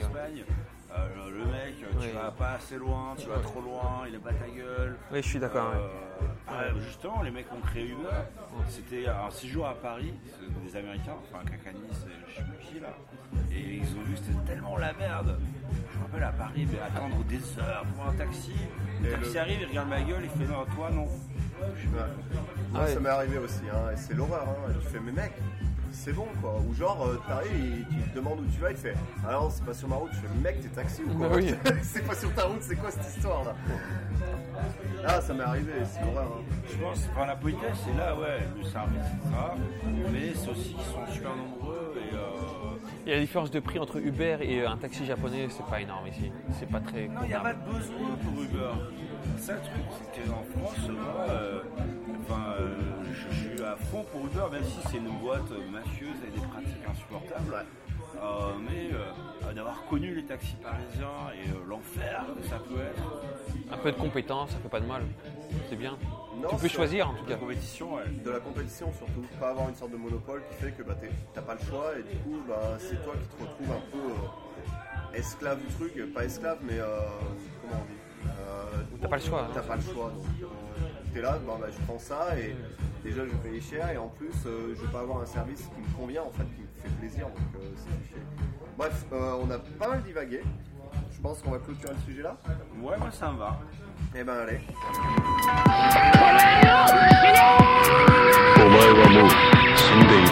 Alors, euh, moi j'ai appelé mon dossier euh, un titre un peu mystérieux, je vous expliquerai, hein.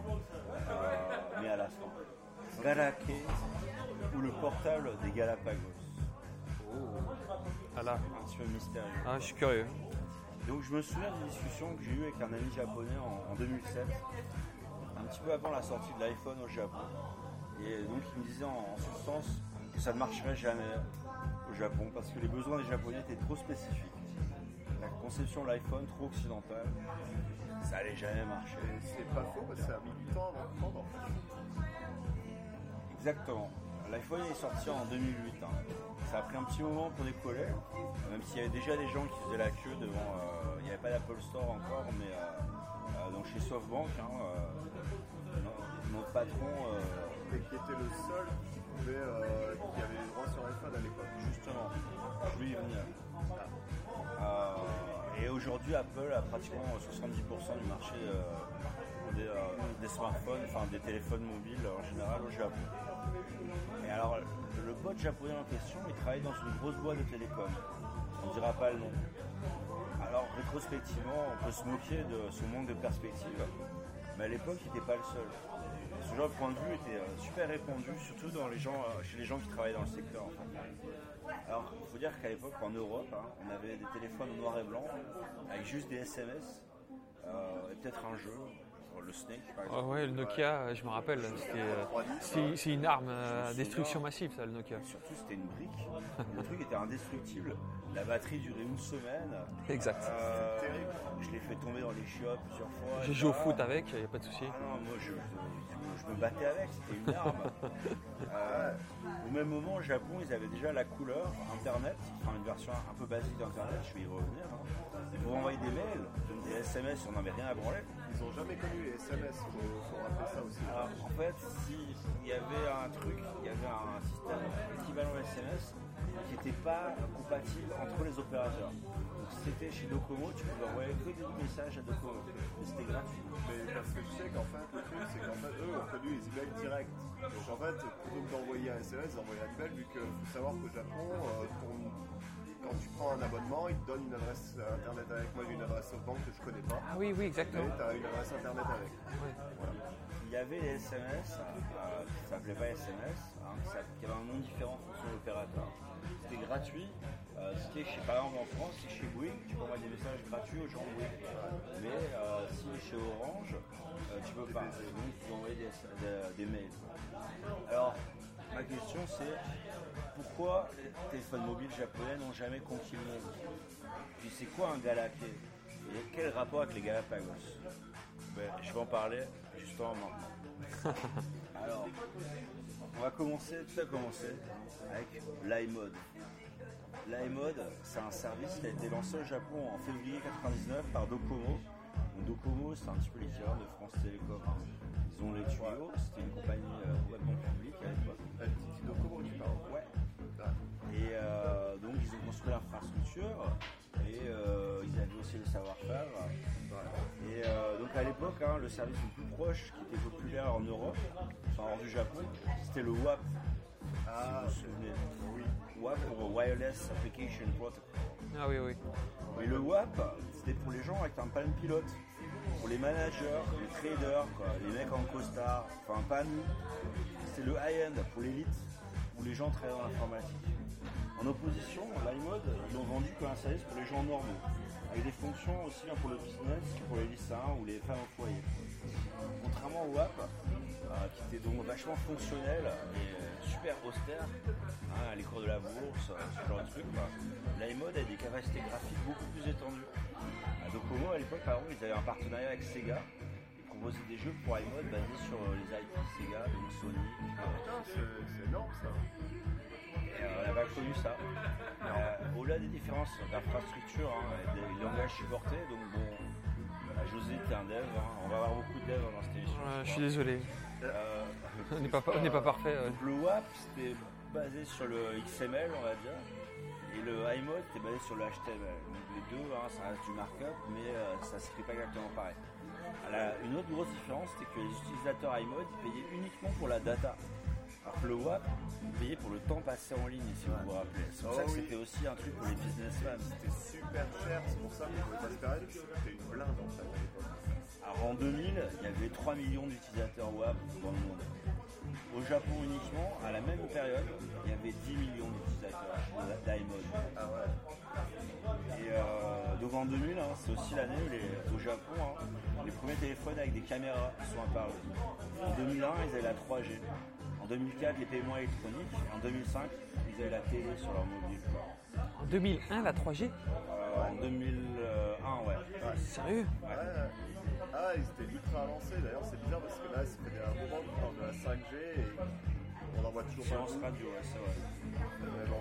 Moi, je me souviens les premières fois, hein, je suis venu, euh, j'étais hyper impressionné. Il y avait des écrans énormes, enfin pour l'époque. hein. La couleur, Internet, les mails. Alors c'était incompréhensible, hein, la moitié des applications, bon, en plus mon niveau de japonais à l'époque, euh, c'était euh, très exotique. Comme le mien, quoi. Euh, un peu mieux parce que j'avais appris quand même la fac. Ouais. Mais je comprenais pas. quoi. Des trucs avec des fonctions, euh, tu te demandes pourquoi. Enfin, à quoi ça sert C'était mystérieux. Mais c'était le futur hashtag, le turfu. Ouais. Alors qu'est-ce qui s'est passé? Pourquoi on n'a pas tous des téléphones faits par Sony, Toshiba, NEC Chapitre suivant. J'ai appelé ça. Pourquoi ça a foiré Pourquoi Eh ben, on va, on va y venir. Ah. Ah, déjà, le marché japonais, c'est énorme. hein. C'est 127 millions de gens. Euh, Ah oui, c'est deux fois la France, oui. c'est presque trois fois même. Non, deux fois. Non, deux fois, deux Ah fois. ouais, oui, c'est vrai. Et on était 60 millions à l'époque, donc deux fois, on va dire. Et euh, dans les années 90, hein, même si à l'époque on parlait déjà de décennies perdues, après l'explosion de la bulle des années 80, alors on parle maintenant de 20 ans de perdus jusqu'en 2010. Donc rendez-vous 2020 pour la prochaine update, c'est les 30 ans de perdus. 2020, c'est les Jeux Olympiques. Alors peut-être pas, Ce sera peut-être le renouveau. mais le marché était euh, rétrospectivement assez dynamique. hein. Les gens ils avaient des sous à dépenser et du coup ça permet pas de croissance économique hein. et l'innovation a suivi. Donc les principales euh, compagnies de, télé- de télécommunications, euh, donc Docomo et U, SoftBank, et J-Phone et Vodafone après, c'est devenu SoftBank. Euh, c'est un petit peu comme si c'était Bouygues, euh, Orange et SFR. et SFR, hein. Euh, ils ont aussi beaucoup investi dans le développement, euh, donc dans les mobiles, mais aussi sur la partie réseau, le câblage, la partie physique, euh, l'infrastructure hein. Ils ont créé leur propre truc. un autre truc, c'est les Japonais, ils aiment bien les gadgets. Tu te balades dans n'importe quel magasin d'électronique, t'as des trucs incroyables qui plus à quoi ça sert, mais ils te les vendent quoi. Et euh, c'est toujours mystérieux, hein, Ouais, encore maintenant. Mais euh, il te, il, il te l'explique. Hein. Ça arrive à comprendre. Si t'arrives à comprendre, mais surtout si t'arrives à comprendre le besoin. Il y a des trucs, je me dis, putain, j'ai absolument pas besoin de ça. Puis en fait, tu l'achètes, tu te dis, ah c'est pas mal. C'est ça, ils sont très bons pour ça. hein. Et un autre truc, c'est que les, les boîtes d'électronique locales, ils sont très fortes pour faire des, des améliorations incrémentales. Donc, euh, prendre un truc qui existe, rajouter une petite amélioration, un petit truc, un petit truc, un petit truc, plutôt qu'un truc vraiment révolutionnaire. Et là, vous voyez, je vais revenir. Ah, des trucs un peu niches, mais qui reviennent petit à petit, qui te rajoutent des petites features euh, sympathiques. Non, pas niche. Pas niche, mais qui vont pas correspondre à tout le monde. Mais Non, c'est pas ce que je veux dire. Je parle pas de ça. Je veux dire qu'ils vont prendre un truc qui existe, ils vont le rendre un petit peu plus rapide, un Ah. petit peu plus, un petit peu mieux, avec un peu plus d'options, un peu plus d'items dans le milieu. Merci. Le refill, Voilà, vient le d'arriver. refill qui arrive à nouveau. Je vais finir celui-là. Rhum, Coke et Gin Tonic. accident de sujet qui vient de tomber par terre. Merci Ludovic. Ma, ma petite page. Mais j'essaie d'écrire un petit peu les sujets, hein, comme vous voyez. alors que moi pas du tout. Vous, euh, vous pouvez l'entendre. Donc voilà, les améliorations inc- incrémentales, hein, c'est dans le langage de dev, ça veut dire euh, refacto, euh, ça veut pas dire changer complètement le truc, c'est des petites améliorations sur un truc qui existe. Et c'est surtout des, des- des- des- des choses pratiques, non? Ils, ils- ils essaient de faire quelque chose qui facilite la vie ou euh, qui, euh, qui facilite, euh, qui soit plus facile d'utilisation pour, euh, pour, pour l'utilisateur. Ils pensent beaucoup à le- l'user experience. C'est vrai que pour ça, ils sont assez Ils sont très bons là-dessus, de qualité. On va pas être d'accord, mais en gros, non, ce que je veux dire, c'est que, euh, par exemple, la croissance électronique au Japon, ils sont partis sur un truc américain qui existait déjà, dans les transistors, et ils ont amélioré le process. Ils n'ont pas inventé un truc radicalement nouveau. Ils ont pris un truc qui existait déjà, et ils l'ont rendu un peu mieux petit à petit. Euh, bon, Performant, tu dis. donc ajouter une meilleure caméra, faire un design un peu plus compact. Euh, c'est pas un truc révolutionnaire, c'est juste un petit peu mieux, petit à petit, ça devient un truc qui est vraiment cool en fait. Mais aussi, ça devient un truc qui, est- complètement. euh, euh, qui correspond à un besoin hyper particulier. Ouais, comme je le disais niche au bout d'un moment, parce que justement, bah, c'est un besoin ultra particulier qui ne va pas correspondre à des occidentaux par exemple. Alors moi j'avais un portable euh, Sony à l'époque, euh, avant les smartphones, il y avait un lecteur de MP3. Euh, et euh, genre vous avez jamais eu ça en, en Europe quoi. Si, parce qu'il y a les Sony justement où c'était lecteur de MP3, mais c'était que Sony qui faisait ça en Europe. Ben voilà, ben, je l'ai eu aussi. Et, euh, longtemps avant. Ah, Très longtemps avant nous, j'imagine. Alors les, les grosses boîtes électroniques locales, hein, genre Panasonic, Sharp, Sony, au lieu d'essayer de vendre directement leur téléphone étranger, ils ont préféré se concentrer sur le marché euh, local. Encore une fois, hein, C'est le cas dans pas mal de branches d'ailleurs. 127 millions de gens quoi. Euh, Potentiel, ouais. donc, par exemple, contrairement à, par exemple, à la Corée, qui est un, un pays beaucoup plus petit, euh, ils sont beaucoup plus agressifs pour vendre leurs produits étrangers parce que le marché intérieur ne suffit pas. Là, regarde Samsung par exemple. Oh, mais Samsung, c'est un géant aussi. Et du coup, et là où je rejoins sur ce que Luno disait, ils ont développé des features ultra spécifiques au pays. Et en laissant le soin des distributeurs locaux de vendre leur téléphone à l'étranger. Euh, je me souviens qu'en France, par exemple, Bouygues était distributeur de l'iMode pendant un petit moment. Ah ouais? Ah, j'en ai jamais entendu parler. Pourtant, j'étais Bouygues pendant très longtemps, euh, après que je me sois barré chez SFR, parce qu'il y avait des, des jours avec les SMS gratuits euh, de, de SFR à SFR et tous mes potes étaient chez SFR, donc euh, Il y avait euh, bah, Nico qui avait, euh, il y avait un, un Bouygues avec iMode. quoi. C'était hyper cher et ils s'en servaient, enfin parce que c'était pas du tout les mêmes infrastructures Ouais. et le système de paiement était pas le même. le truc c'est que personne utilisait l'iPod, donc c'était tout ça à utiliser, bon, peut-être pas rentable. Donc, je reviens là encore une fois sur le même truc. hein. Pourquoi ils ont fait ça? Bah, encore une fois, la taille du marché. hein. Je parlais de la Corée. Si le marché local suffit, il n'y a pas besoin d'aller voir ailleurs. C'est un petit peu ce qui se passe en Chine maintenant. Euh, ils ont, bon, les infrastructures, les partis communistes chinois, c'est encore un autre truc, mais le marché est tellement énorme qu'ils développent des trucs juste pour leur marché et ils en ont rien à foutre que euh, ça n'intéresse pas les Américains ou les Français. Ça c'est même inversé, c'est-à-dire que maintenant les Américains ou les Européens vont essayer de développer des trucs qui vont avoir une sorte d'appel pour le marché chinois parce que c'est un marché, ils savent que s'ils arrivent à rentrer sur ce marché-là, c'est bingo. C'est encore un autre truc, quoi. Bien sûr. Et euh, ensuite, un autre, un autre point, c'est que les, les trois principales forces derrière le développement des technologies euh, mobiles, hein, donc euh, le hardware, le soft et la partie network, bah, donc EU, Docomo et SoftBank, bah, leur business il était uniquement ici. Quoi. Je veux dire, c'est l'œuf et la poule. hein. Mais du coup, ils ne voyaient pas l'intérêt de développer des features pour des marchés où ils n'étaient pas déjà présents. Ah, et puis surtout c'est une culture qui est différente, donc ils connaissent moins, ils n'ont pas vraiment envie de se lancer là-dedans. C'est marrant que tu dis ça. Mon, premier, mon paragraphe suivant, c'est je mettrai volontairement de côté les facteurs plus culturels. Non, mais c'est vrai, parce qu'ils connaissent le marché, donc ils se focalisent sur un marché qu'ils connaissent. Donc il y a une espèce de myopie euh, que va- tu vas retrouver euh, souvent ici. quoi. Mais bon, après, la barrière de la langue, blablabla, euh, le côté insulaire, en même temps, hein, ça va empêcher Sony de faire un énorme carton euh, avec les radios et les télés à l'époque. Et même le Walkman, hein, Et le Walkman après, effectivement. qui a vraiment marché. Quoi.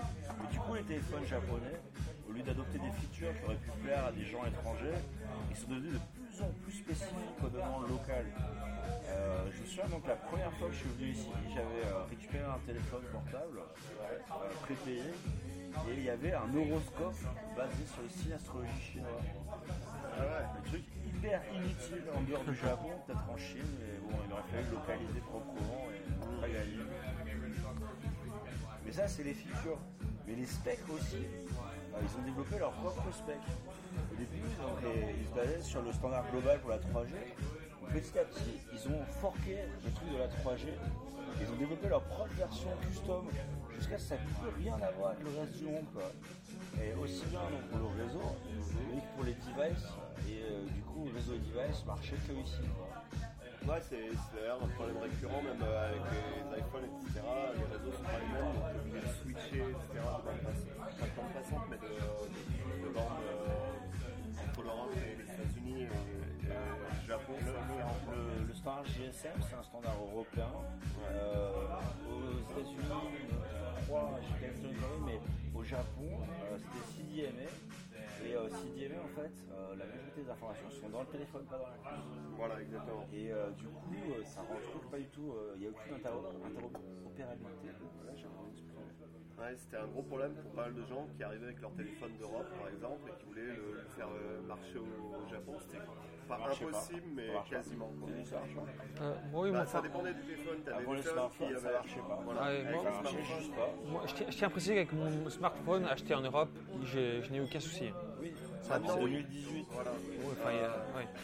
Euh, même moi en 2013, euh, quand je suis arrivé, euh, il- t'avais encore des problèmes même avec les smartphones en fait. Euh, bon. Retour en 2008, au lancement de l'iPhone. hein. Au début, les gens ils étaient un peu méfiants. hein. Il n'y avait pas de lecteur de QR code. Alors, on dit beaucoup de mal sur les QR codes. Les QR codes, hein, invention japonaise, c'est hyper bien. Les QR codes, japonais? ouais. Les QR codes, ça te permet, quand tu as une longue adresse euh, pour un site web à la con, euh, tu vas pas taper, surtout si tu n'as pas de clavier euh, virtuel, que tu as que ton clavier de téléphone portable Jap, il faut taper 5 fois sur une touche par euh, une lettre. Euh, ben, le QR code, ça te permet de rentrer l'URL directement. Et hop, Alors, les chiens, ils ont bien compris, avant photo avec QR code. Là, comme récemment, on utilise Line régulièrement quand tu veux inviter un pote sur Line pour être euh, ami sur Line. Line, c'est quoi? C'est une sorte de WhatsApp. Euh, on utilise le QR code et c'est super rapide, ça détecte très rapidement et hop, t'as Le QR code euh, contient beaucoup plus d'informations. Tu peux stocker beaucoup plus d'informations dans un QR code que dans un, dans un code bas normal. Ben, c'est un code barre à deux dimensions. Donc tu as power plus de dimensions. Euh, ça sert aussi à ajouter un contact, etc. Mais il n'y a rien de nouveau, hein. là ils n'ont rien inventé. quoi. Euh, Il n'y avait pas d'infrarouge sur l'iPhone, n'y avait pas de télé, il n'y avait pas d'emoji. hein. Au début, il y a les emojis, c'est assez récent. Euh, Le W3C, ils ont rajouté euh, il n'y a pas tellement longtemps. Quoi. Encore une invention de Komo d'ailleurs, euh, les emojis. Ouais. Les Twitter, les a rajoutés il y a c'est quoi, il y a 5-6 ans Bah. Euh, moins ça. Ah, Il n'y avait pas de gros scope. Donc SoftBank, hein, un des trois euh, gros opérateurs. hein. Donc, euh, pour moi, SoftBank, c'est un peu comme Bouygues, quoi. C'est pas très cher, c'est pas Euh, nécessairement un super service. C'est pas très cher là, euh, faudrait- ça, ça engage une autre discussion euh, par rapport au prix en France, euh, mec, euh, c'est ultra cher. Comparé à Docomo euh, ou à EU, c'est pas cher. Ah ouais? Oui. Docomo, c'est le premium. Parce que c'était chez Orange. Je sais pas. Euh, SFR, ce serait euh, EU. Et Bouygues, ce serait euh, SoftBank. Ah ouais, parce que moi, je sens oui. que je paye super cher et je vais bien limité sur le forfait. Moi, Non, même pas, euh, mon c'est- expérience personnelle SoftBank, ce n'est pas une banque. Ah. Bien que le nom. Non, non, parce Non, que mais quand il y a des une touristes. banque qui est soft. Non, non, C'est mais une banque qui est douce. attention, comme moi je suis touriste, ça m'est arrivé au moins une fois. Étant touriste, je suis venu ici plusieurs fois avant de, de m'installer. Donc euh, je veux changer de l'argent. Donc, Génial, c'est ouvert, je vois SoftBank. Et, et non, en fait, ils me disent non, non. euh, Enfin, ils essaient, ils essaient de comprendre ce que je vais leur dire. Après, ils me disent non, non, c'est pas ici, c'est pas C'est la première fois qu'on l'a fait. En même temps, t'es un peu con parce que tu jettes un œil dans la vitrine, il y a plein de téléphones Bah, portables. pas forcément, ça dépend, ça dépend, ça dépend les. euh, les... Ça, ça dépend lesquels. T'as- Il y en a certains qui sont plus cachés, il y en a d'autres. C'est un magasin portable quoi. C'est un magasin où t'as Faut des vraiment. portables, mec. Mais ouais, mais il faut vraiment que tu rentres à l'intérieur pour que tu te rendes compte. chez SFR, tu dis ouais, vous pouvez pas me changer un petit Non, non, parce que toi tu vois SFR, tu vois, tu vois que c'est écrit SFR, mais là tu vois dans la vitrine, mec. Mais pas forcément. Mais pourquoi tu regarderais forcément dans la vitrine? Tu rentres Bah, et c'est tout. tu veux rentres, dire une euh, banque Ouais, mais Normalement. quand tu rentres, au moment où tu rentres, tu regardes un peu autour de toi, tu vois des téléphones. Bah, je sais pas. C'est pas une banque. Mais, tu vois que t'es au Japon, peut-être qu'ils vendent des téléphones en plus d'être une banque, j'en sais rien. Pourquoi pas Ouais, pourquoi pas. possible. Ouais, c'est vrai. Pas de jugement. Bon. Enfin, si, mais. Silencieux. Bon, donc SoftBank, hein, qu'est-ce qu'ils ont fait Ils ont négocié un contrat de distribution exclusif avec Apple pour 3 ans. 3 ans seulement Ouais. Ça a duré plus, il me semble. Ça a duré 3 ans. Ils ont matraqué la pub, ils ont ajusté l'expérience utilisateur pour euh, les habitudes du marché. Par exemple, le moteur de recherche par défaut, c'était Yahoo, qui est euh, encore euh, très populaire au Japon. Yahoo, euh, même le Yahoo Auction, qui est très populaire encore au Japon, et même le moteur de recherche, la météo, tout ça. Yahoo Auction, c'est un peu le eBay japonais. Euh, donc du coup ça a super marché au bout de 3 ans, hein, les deux autres opérateurs ils ont commencé à distribuer les iPhones aussi. Quoi. Euh, depuis 3 ans, t'es sûr Parce que moi, je suis arrivé en 2013 et ils ont commencé EU, je crois, en 2012. ou en Et You a 2013. été les derniers. Ah, peut-être que le Parce que les justement étaient sur CDMA et tant que les iPhones étaient uniquement GSM, ils ne pouvaient pas. Donc c'est quand ils ont sorti les iPhones avec le double standard euh, qu'ils ont commencé à. Enfin, iPhone 5. Parce que Moi, je suis arrivé avec l'iPhone 5. Et euh, quand je suis arrivé, c'était l'iPhone 5. Et à ce moment-là, ils commençaient juste à faire des campagnes de pub pour euh, distribuer. Bon, d'où je reviens, je reviens à mon intro, hein. Parce qu'on y arrive presque euh, au rapport avec les Galapagos. tu vas voir, ça va devenir très clair. Donc de nos jours, hein, le Japon, un des plus gros marchés pour Apple, l'iPhone, le smartphone le plus vendu. hein. Euh, bon, ça pourrait évoluer. Juste Toi- maintenant, il y a les fabricants chinois. Toi, Jérôme, tu as un? Euh, J'ai un iPhone. Ah, voilà. Euh, Toi aussi. Maintenant, tu as Bah, en fait, j'ai les deux, mais deux iPhones. C'est une autre histoire. j'ai iPhone et Android, compagnie chinoise. Moi, j'ai, moi, j'ai horreur de iPhone, donc j'ai que Android. Tu as, tu as Huawei, euh, Oppo, hein, qui commence à bien se vendre. Xiaomi. Pardon? Xiaomi Xiaomi portable ici Bah, moi, c'est euh, du Xiaomi. Xiaomi, c'est bien. Hein. Petite parenthèse, packaging super joli, euh, genre un peu à la Apple, justement, est propre. C'est des Apple noir. chinois. Et euh, genre, euh, j'utilise pour le taf, parce que moi, j'utilise pour débugger comme ça sur mobile. euh, et euh, nickel, franchement, euh, super bien. C'est une forme d'Android. hein. Ouais, je sais, mais vraiment cool. Euh, très bonne qualité. Ah non, Xiaomi, c'est la revanche de la Chine. mais J'ai un projecteur, je suis hyper content. Quoi. Alors, petite, petite parenthèse, hein, en 2015, NEC, donc NEC, hein, qui était le leader des fabricants de téléphones au Japon, Et de, de PC utilisateurs et qu'on connaît en Europe par rapport à la console. Non, seuls les otak connaissent. Ah, les gens connaissent. mais à part, en Europe, à part par rapport aux en 2015, hein, NEC, je répète, je vais faire interrompre en permanence. Coup de journal sur le museau si tu continues. hein. Le ancien leader de la fabrication de téléphones mobiles s'est retiré du marché des smartphones en citant la concurrence des fabricants étrangers. Fin de l'histoire. Triste. Concurrence déloyale Qui sait Et les Galapagos dans tout ça. Mais oui, les Galapagos. Bah, Voyons. Alors, Des îles perdues. On parle de SoftBank et- ouais. le syndrome des Galapagos, je vais vous lire une petite, euh, une petite quote de Wikipédia, du dossier que j'aime bien citer Wikipédia à tout bout de champ. Moi, j'aime bien. Moi, j'utilise toujours pour mes définitions. Ce concept fait référence à la théorie de l'évolution de Charles Darwin Ah oui. et sa description des îles Galapagos. Ces îles, du fait de leur isolement du reste du monde, connaissent une faune et une flore qui ont développé des caractéristiques endémiques pour s'adapter à l'environnement local. Le terme désigne donc à l'origine l'évolution isolée d'une espèce animale. Trois petits points. hein. Les nouvelles technologies, notamment les smartphones, connaissent un développement isolé au Japon et sont considérées en avance par rapport au marché international, mais certaines de ces innovations ne sont pas exportées. Fin de la citation. Du coup, en japonais, en japonais pardon, Galapagos, Galapagos Ketai, Ketai, ça veut dire portable. Ketai Denwa, c'est un téléphone portable. Ketai, ça veut dire portable. Donc Gara, Musuke, Garake, ou le Garake en japonais, c'est le téléphone japonais mobile pour un OS propriétaire développé par pour les japonais et que plus personne n'utilise maintenant. Et ben là, je vais te contredire, mais peut-être qu'on va en, en venir dans une conclusion. C'est-à-dire qu'en fait, euh, il y a beaucoup de gens en fait, que je vois même encore aujourd'hui, alors qu'ils vont avoir leur iPhone pour l'utilisation euh, personnelle, mais pour le professionnel, tout ce qui est euh, commerciaux, etc., ils ont encore des Galaké. Mais attends, c'est un système euh, opérationnel.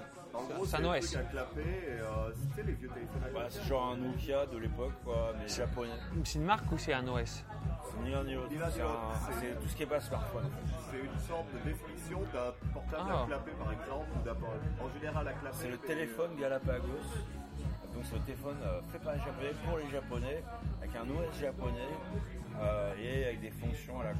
Et, euh, mais voilà, comme dit Ludo, effectivement, c'est vrai. Comme il y avait avant- utilisé comme téléphone à fonction. Comme il y avait avant le Black. sets, euh, ouais, pour les commerciaux. comme il y avait avant le Black. Comment vous appelez, comment vous appelez ça? Blackberry. Blackberry, non? C'était une sorte de. BlackBerry c'était pour les gens qui faisaient euh, de la finance, des trucs comme ça. Alors, Docomo a distribué le Blackberry pendant un petit moment au Japon.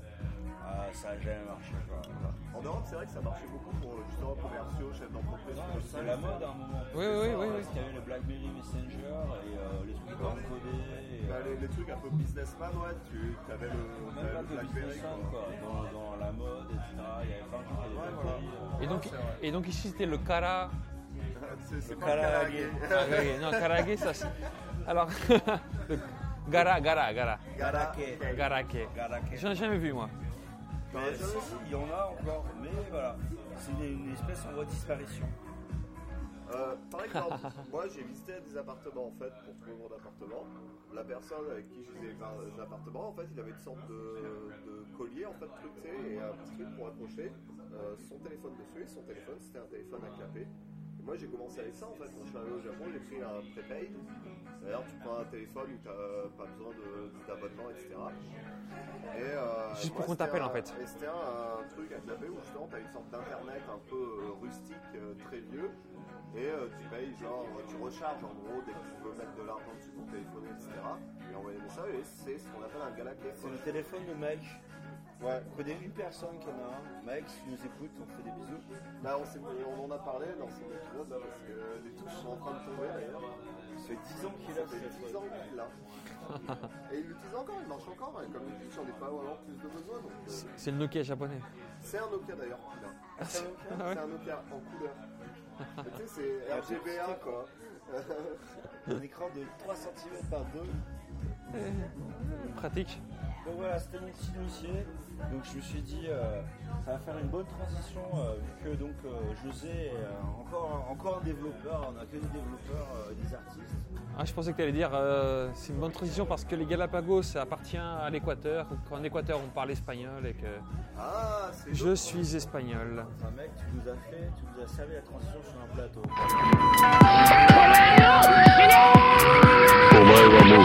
お petit peu, mais euh, alors qui es-tu José? D'où viens-tu euh, Alors, euh, oui, je suis. espagnol Oui, je suis espagnol, oui, comme je, comme je l'ai dit plusieurs fois. Je parle français parce que j'ai grandi en France, mais je suis né à Séville, en Andalousie, dans le sud de l'Espagne, de parents andalous aussi. Et donc j'ai grandi en région parisienne. Donc s'il y a quelqu'un de Sanois ou d'Argenteuil, un petit coucou.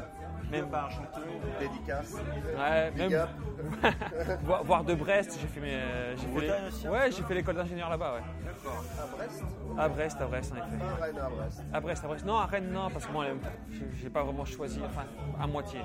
J'ai eu la chance d'avoir une école euh, publique. Donc, euh, Quand tu as une école publique, tu, tu te poses pas des questions, c'est gratuit. plus ou Moins plus ou moins, c'est moins C'est cher. moins cher. C'est moins cher, c'est beaucoup moins cher.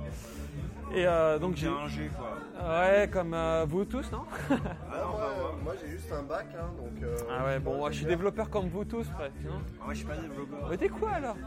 Moi, je suis un troubadour. Tu fais tout. Je Ouais, suis un clown d'entreprise. Il jongle, il jongle super bien. Ouais, j'ai vu, ouais, ça bien. Parce que les balles sont des, euh, Non. Les billes, les dollars et les. les raquettes sont des dossiers. Euh, L'artiste, t'es l'artiste. Mais ouais, donc, donc tu as fait tes études en, donc en Bretagne. Voilà.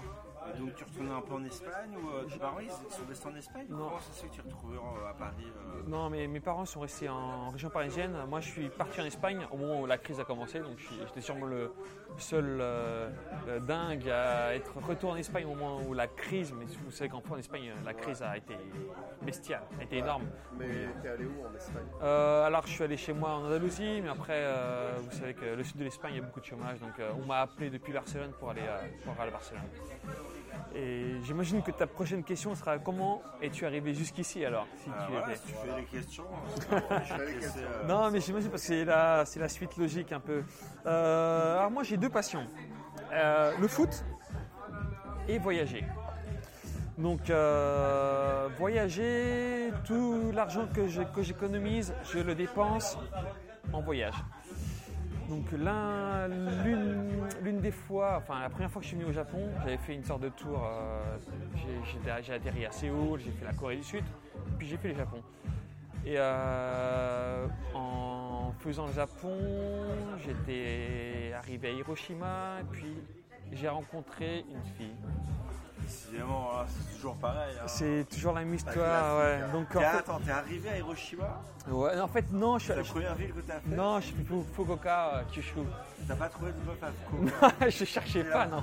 L'escale suivante. T'as attendu un petit peu. Non, j'ai fait un petit tour à Kyushu avant et euh, non, non, ouais, non, je cherchais pas du tout. Non, le truc c'est que je suis arrivé à Hiroshima, puis euh, après avoir visité euh, Hiroshima, Miyajima, qui je le conseille aux gens. J'étais il y a Magnifique. 15 jours.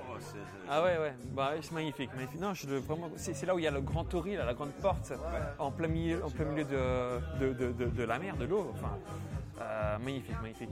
Et euh, donc le soir, j'étais avec un pote euh, qui lui habite en Chine, donc il est venu il m'a- accompagné. Et on a essayé d'aller boire un verre dans un bar à Hiroshima. Et au début, j'étais pas très partant parce qu'il y avait personne. machin. Bon, on a bu, je, je me suis mis sur le comptoir. Et après un certain temps, trois filles sont arrivées. Ouais, ouais, donc, trois filles sont arrivées. Celle qui allait devenir ma, femme, ma future femme. Ah, tu spoil ouais, mais bon, c'est évident que ça allait finir comme ça. Ma future femme, elle s'est mise sur le comptoir euh, aussi, sur le coin du comptoir, et puis elle a commencé à me parler. Donc c'est, en fait, c'est elle qui a commencé. Elle parlait anglais. Ouais, heureusement. hein. D'ailleurs, c'est son, euh, ses études supérieures. En fait, c'est, c'est- ce qu'elle a fait. En fait. Ce qu'elle, est- ce qu'elle a étudié à l'université, c'est l'anglais. D'accord. Donc, ce qui m'a, donc c'est bien parce qu'en fait, ce qui est important dans un couple, c'est la communication. Donc, moi, j'ai un problème avec le japonais, c'est que je, même en ce moment même, japonais, mon japonais, il- Ça fait combien de temps que tu es au Japon? Ça fait un an et trois mois. Donc, je tiens à préciser que je suis au Japon par erreur. Et euh, Erreur? par erreur, bah, un peu par hasard. ouais. Donc euh, je, je tiens surtout, surtout, surtout à m'excuser auprès de tous ces gens, de tous ces Français qui, euh, qui, qui veulent absolument aller au Japon. J'en ai connu, hein. on a tous eu dans notre classe de, de vrais fans de japonais qui, qui rêvent de venir au Japon. Qui... Euh, moi, ça n'a jamais été mon rêve, ça a jamais- j'ai jamais voulu vraiment venir ici et je m'y suis retrouvé ici un peu par erreur. ouais. Donc, euh, et euh, Donc tu étais au bar, ouais, tu parles avec euh, la fille, oui. le courant passe. Le courant va. passe. euh, alors, ce qui est marrant, c'est que elle, elle, elle était avec euh, deux collègues de travail. Ça, c'est un truc que tu le sais. euh, Au Japon, c'est euh, en général, tu sors souvent avec les collègues de travail Ouais. parce qu'ils sortent très tard. Moi, justement, moi, ma vie en Espagne, c'était genre, non, on veut sortir du travail le plus vite possible, rentrer euh, à la maison, profiter des amis, de la famille et surtout de la lumière du soleil. Parce que, bon, ici, le problème, c'est qu'à 7 heures, même en été, à 7 heures du soir, il y a plus de, c'est le coucher de soleil, malheureusement. Ce qui est un peu, ça, c'est un, ce qui est un peu Ça en- fait un peu mal au cul. ouais. Ça me fait, ça me fait un peu. ouais. Donc elle, elle était accompagnée de deux, de deux copines, de deux copines, de deux collègues de travail, je veux dire, de collègues. Et euh, mais bon, donc elle trahissait un petit peu avec elle. Moi j'étais avec mon pote, donc, du coup, euh, bon, on était deux versus euh, versus trois. donc, euh, de, ouais, non, mais bien. Bon, les gens commençaient à arriver, ils commençaient à danser aussi. Donc je vois que le courant passe, ça s'installe après à côté de moi. Et euh, bon, ben, le temps passe et puis à un moment donné, euh, elle, elle s'en va. Mais avant qu'elle s'en aille, bon, bah, moi je lui fais un petit bisou sur le cou. Au Japon, ils sont pas très de donner des bisous, même, même quand on est. Quand, Pas ils- très tactile. hein. Non, pas en, du en tout. hein. public, tu montres pas. hein. Ouais, non, Non. c'est au-delà de ça. Moi, genre, euh, boîte américaine, ils te font des hugs tout le temps. Ouais. Euh, pour montrer qu'ils t'aiment. Ou, je suis horrifié, quoi. Je serre même plus la main depuis que j'ai été au Japon. Quoi, quoi? Non, sauf à vous, je fais des Ouais, bisous. mais Mais, euh, mais tu serres même pas la main, les Japonais, c'est euh, à un mètre de distance, tu, bah, tu fais un petit signe de. Qui s'appelle Agi Ojigi. Ojigi. Ojigi. Ah, mais c'est ça. toi. Très, c'est Je touche très. pas les gens, quoi, ici. Ouais. Oui, c'est vrai, ils sont pas tactiles ici. Touche pas. hein. Ouais, ouais. euh, récemment, euh, j'ai voulu faire la bise à la copine d'un, même d'un, d'un Péruvien. Donc un- et il a dû lui expliquer que. Et en plus de deux bisous, tu vois. C'était fait, très quand confus. je suis rentré en France la première fois du Japon, en fait, euh, une meuf que je connaissais pas, elle commençait pour me faire la bise, j'ai eu un petit mouvement de recul, genre Eh, tu fais quoi? Et après j'ai compris, je fais ah non, en fait, ouais, c'est juste parce que je la connaissais pas, alors c'est des gens que je connais, je leur fais la y a pas de. Ah, c'est normal. Avec la langue, même. Bien sûr. À Ludo, euh, j'ai des preuves, hein. il y a des dossiers.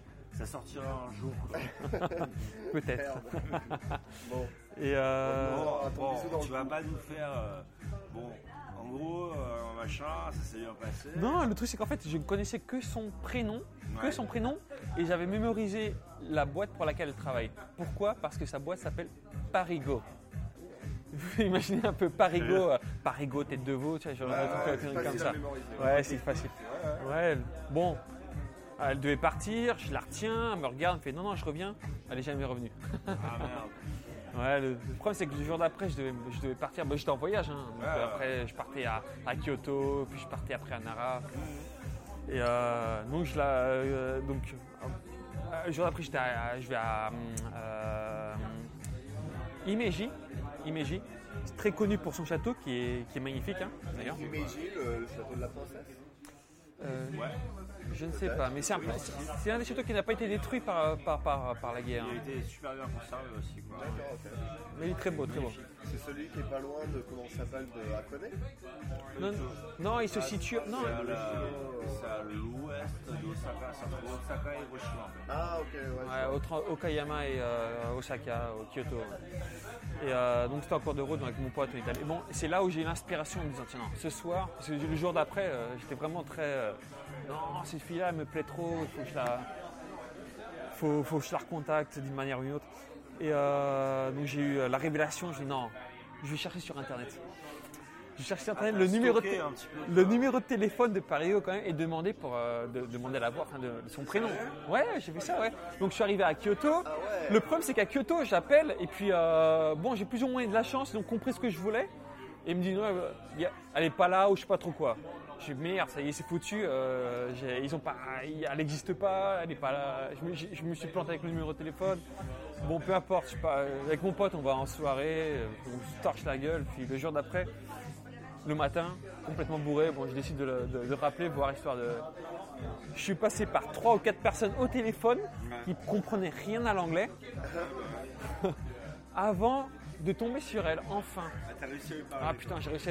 Donc imagine que là, j'ai eu son numéro de téléphone et euh, son adresse mail. L'adresse mail, euh, je l'ai mal écrit parce que bon, c'est un, truc de fou.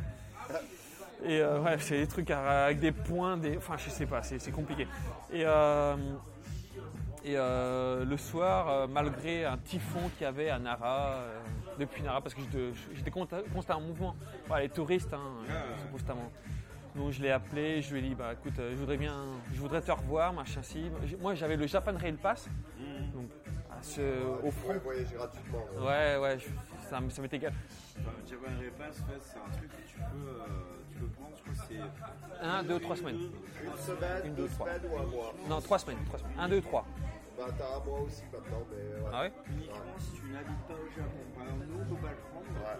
Et euh, ça permet de prendre tous les trains JR. Donc JR, si tu connais la SNCF, hein, qu'il y a des compagnies privées ici, mais euh, sauf, euh, même les trains rapides, sauf le plus rapide. Ouais. Euh, mais bon, c'est quand même, tu peux aussi prendre Ouais, des le- bateaux. Le Nozomi on peut pas. euh, voilà, Et, et le métro à Tokyo, par exemple, la Yamanote dont on parlait, c'est aussi C'est JR. GR. exactement. Les, euh, le Ça fait métro de. Tokyo, tu peux pas conduire. Non, mais Hier, Oui. c'est du train. ouais, c'est ce Le- qu'ils appellent les trains. S'ils font la différence, c'est nous on appellerait ça des métros, mais ça reste des trains. Ah, c'est du RER, euh, vous avez euh, Voilà. au métro. Quoi. Et euh, oui, donc moi, ça m'était complètement égal. Juste que bah, il fallait que je change un peu mes, mes, mes plans quoi, pour, pour aller la voir. Mon pote, entre-temps, il devait retourner en Chine, donc c'était pas un problème pour moi. Donc je suis allé à... Donc après Osaka, je suis allé à Osaka, et Osaka, je suis allé la voir à, à Hiroshima. Et ça s'est bien passé. Bah, apparemment, ouais. Ouais, mais bon, bon, vous savez, vous voyagez, vous avez d'autres choses à faire, elle, elle travaille. Donc euh, je, je suis parti ailleurs. Donc t'es parti, t'es revenu, machin, et vous êtes mariés au bout de combien de temps du coup Alors, euh, bon, ce premier voyage-là, je suis revenu la voir, malgré mon voyage, je suis revenu la voir au moins trois fois. La dernière fois, j'étais à, j'étais à Tokyo. Il me restait que, j'étais que, que quatre jours à Tokyo. Et j'ai pris un vol Tokyo-Hiroshima, Hiroshima, juste pour la voir pendant un jour. Ah ouais. Juste pour un jour. L'amour. Ouais, c'est beau. Ouais, bon, ouais. Et euh, Le lover. le Latin lover. Non, ouais, non, j'ai quand même mis le paquet le premier jour, le- la première fois. Et euh, donc on est resté en contact évidemment. Et euh, donc je suis revenu au Japon plusieurs fois. Parce que bon, bah. Pour la voir Pour la voir, oui. Oui, pour la voir, oui. Bien sûr. Mais là, à au bout de quoi Au bout d'un an, je lui ai dit euh, un an, un an et demi, un an et demi. C'est soit tu viens, soit, soit je viens, soit. Mais dans les deux cas, bon, tu comprends que il faudrait peut-être quelque chose de plus que. Enfin, sous-entendu, au- ten- tenter le mariage ou quelque chose dans ce genre-là.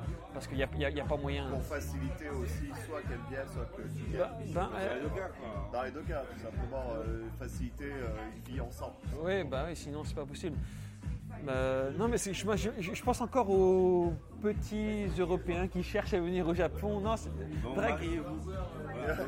Non, non, non, non, mariez-vous pas. ce que j'essaie de vous dire, c'est aller à Hiroshima, aller dans un petit bar de quartier sympa, posez-vous au comptoir, l'air de rien, euh, et si vous avez de la chance, il y aura euh, des, des- des jolies femmes qui viendront vous parler. Et harcelez-les, harcelez-les. Non, pas du tout, non. Euh, genre, Non, attendez merde. devant chez elles, ça, pas du tout creepy. c'est pas, Et, euh, c'est pas si simple que ça de draguer une japonaise. Venez les voir plein de fois et euh, si vous aiment bien, euh, hop. Les japonaises parlent pas forcément Anglais, ouais. anglais. Déjà, les ça, japonais. Les japonais en général. Donc déjà, Si vous avez de la chance, donc il faut avoir de la chance. Non, oui, oui, c'est- une question de karma. T'as un bon karma, quoi. Ouais. euh, j'espère. Donc l'année précédente, en tu tout cas. être euh, un saint. Ouais, ouais, ouais, peut-être, qui sait, mais là, j'ai, là, ça, ça- ça a marché, mais enfin, je veux, je veux dire, le Japon n'était absolument pas dans mon objectif. Euh, parce qu'après, bon, le, le- le mariage, comment ça se passe? C'est, euh, je dois aller à l'ambassade, dans mon cas, l'ambassade d'Espagne. Euh, de moi, alors, il y a plein de papiers à traduire, à, à photocopier, à remplir. Je sais, je suis en plein là-dedans. Ah oui, euh, toi, tu vas bien te ouais. l'ambassade- L'ambassade de France, ma voix c'est en novembre. Donc, Ouais, ouais, je, je vois ce que c'est. J'ai, passé un entretien et tout. euh, j'ai dû expliquer. Bon, c'est- Bah, moi, C'est c'est novembre Là, ouais, novembre. euh, c'est on- sûr. Bah ouais, parce qu'on veut le faire pour le Ifufu. il faut fou, c'est quoi? En fait, c'est le 11 Jour des bons couples, le Voilà, 11 novembre. le 11 Au mois novembre. C'est un, jeu de mots. C'est un jeu de mots, on en parlait Ah, ça me dit euh, quelque le chose. truc de Mike en fait. Écoute le podcast numéro 3 euh, ou 2. Ouais, avec Mike. Il faut fou. Ah, ok. Et Ça du pourrait coup, être. voilà, ça lui faisait plaisir, donc euh, voilà, on prépare Ouais, ça. bah. Genre, tu dis ça sur le podcast, alors que moi je savais même pas. Euh, si, je t'en ai parlé. Non? Je t'ai dit, parce qu'au début, on devait se marier en juillet, mais euh, j'avais zappé, bon, bref. Euh, Ouais, c'est bien ça, tu as vu. Pour, les auditeurs, d'un moment, ce sera Monsieur Ludo. Ouais, si vous pouvez, si- si- si- je ne sais pas si vous pouvez poser des questions, mais bon, Non, Ludo mais- est sur le point de, de se marier, donc si vous avez des questions à ce sujet, voilà. sur les papiers, la paperasse, Ah là, ça, je vais pouvoir vous aider, mais... euh, un dossier spécial mariage. euh, non, mais voilà, mais... Ah, mais moi, je pourrais participer. toi, C'est que toi, en fait, tu faisais un visa aussi, donc tu as eu, j'imagine, pas mal de questionnaires par rapport... euh, euh, tu la connais depuis combien de temps De me donner des discussions, Bah, des trucs comme ça bah, en fait, si- au- au- à l'ambassade, si, parce qu'en fait, c'est l'ambassade qui doit me donner l'autorisation ils doivent me pro- me procurer un papier. Ouais. Euh, donc, et, euh, donc, ce qu'ils font en fait avec ce papier, bon, ce qu'ils font, en fait, ce qu'ils font, c'est euh, ils cherchent d'a- d'abord si je ne suis pas marié, parce que je pourrais très bien être marié euh, en Espagne et, et venir ici et me remarier. Ça serait un peu bâtard, mais c'est possible. hein. Le en fait, l'astuce pour faire ça, c'est ne pas être marié en Espagne ou en France, vous marier ici, ne pas le déclarer à l'ambassade et vous remarier en France ou, et vous serez marié dans les deux pays. Voilà, ce sera plus simple. Mais sinon, il faut aller à l'ambassade si tu vis sur place, c'est plus pratique. Ou tu peux te marier euh, à Las Vegas. Et là, euh, c'est reconnu uniquement dans l'état du Nevada. Ah oui Et euh, voilà, tu es dans le cul. Marions-nous euh, à Las Vegas, juste pour rigoler. Et on divorce le matin. Non, Juste pour pas, rigoler. juste, euh, on est mariés ensemble pour Las sûr que Vegas. Ellie serait euh, Moi, elle sait. Ouais, elle ne s'opposera pas.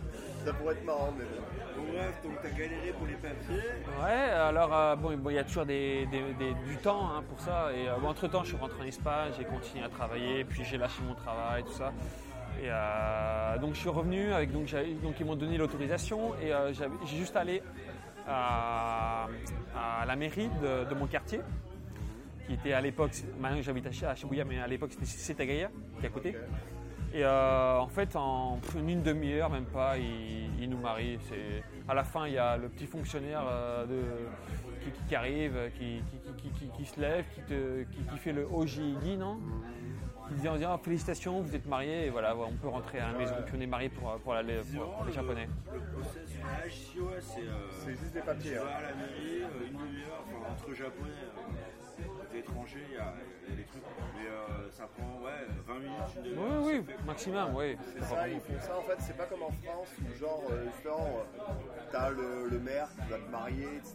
Ou genre, Genre une, euh, semi-cérémonie, non Non, voilà, même pas, même même, pas. même si tu le fais très intimiste, euh, ici c'est vraiment un truc de papier et après tu le fais en fait justement. Oui, oui. Ce qui se passe, d'après ce que j'ai compris, c'est que t'as le mariage, qui est un truc, Ouais. qui est complètement séparé de la cérémonie. Ouais. Souvent, les gens ils se marient pour des histoires de, De taxes, d'assurance, de machin.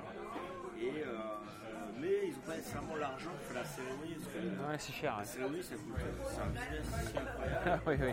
Euh, Ça coûte une méga blinde. de mariage que tu veux, etc. Mais souvent, il y a Non, non, bah- les collègues, machin, etc. Moi, non. ça va te coûter plusieurs millions.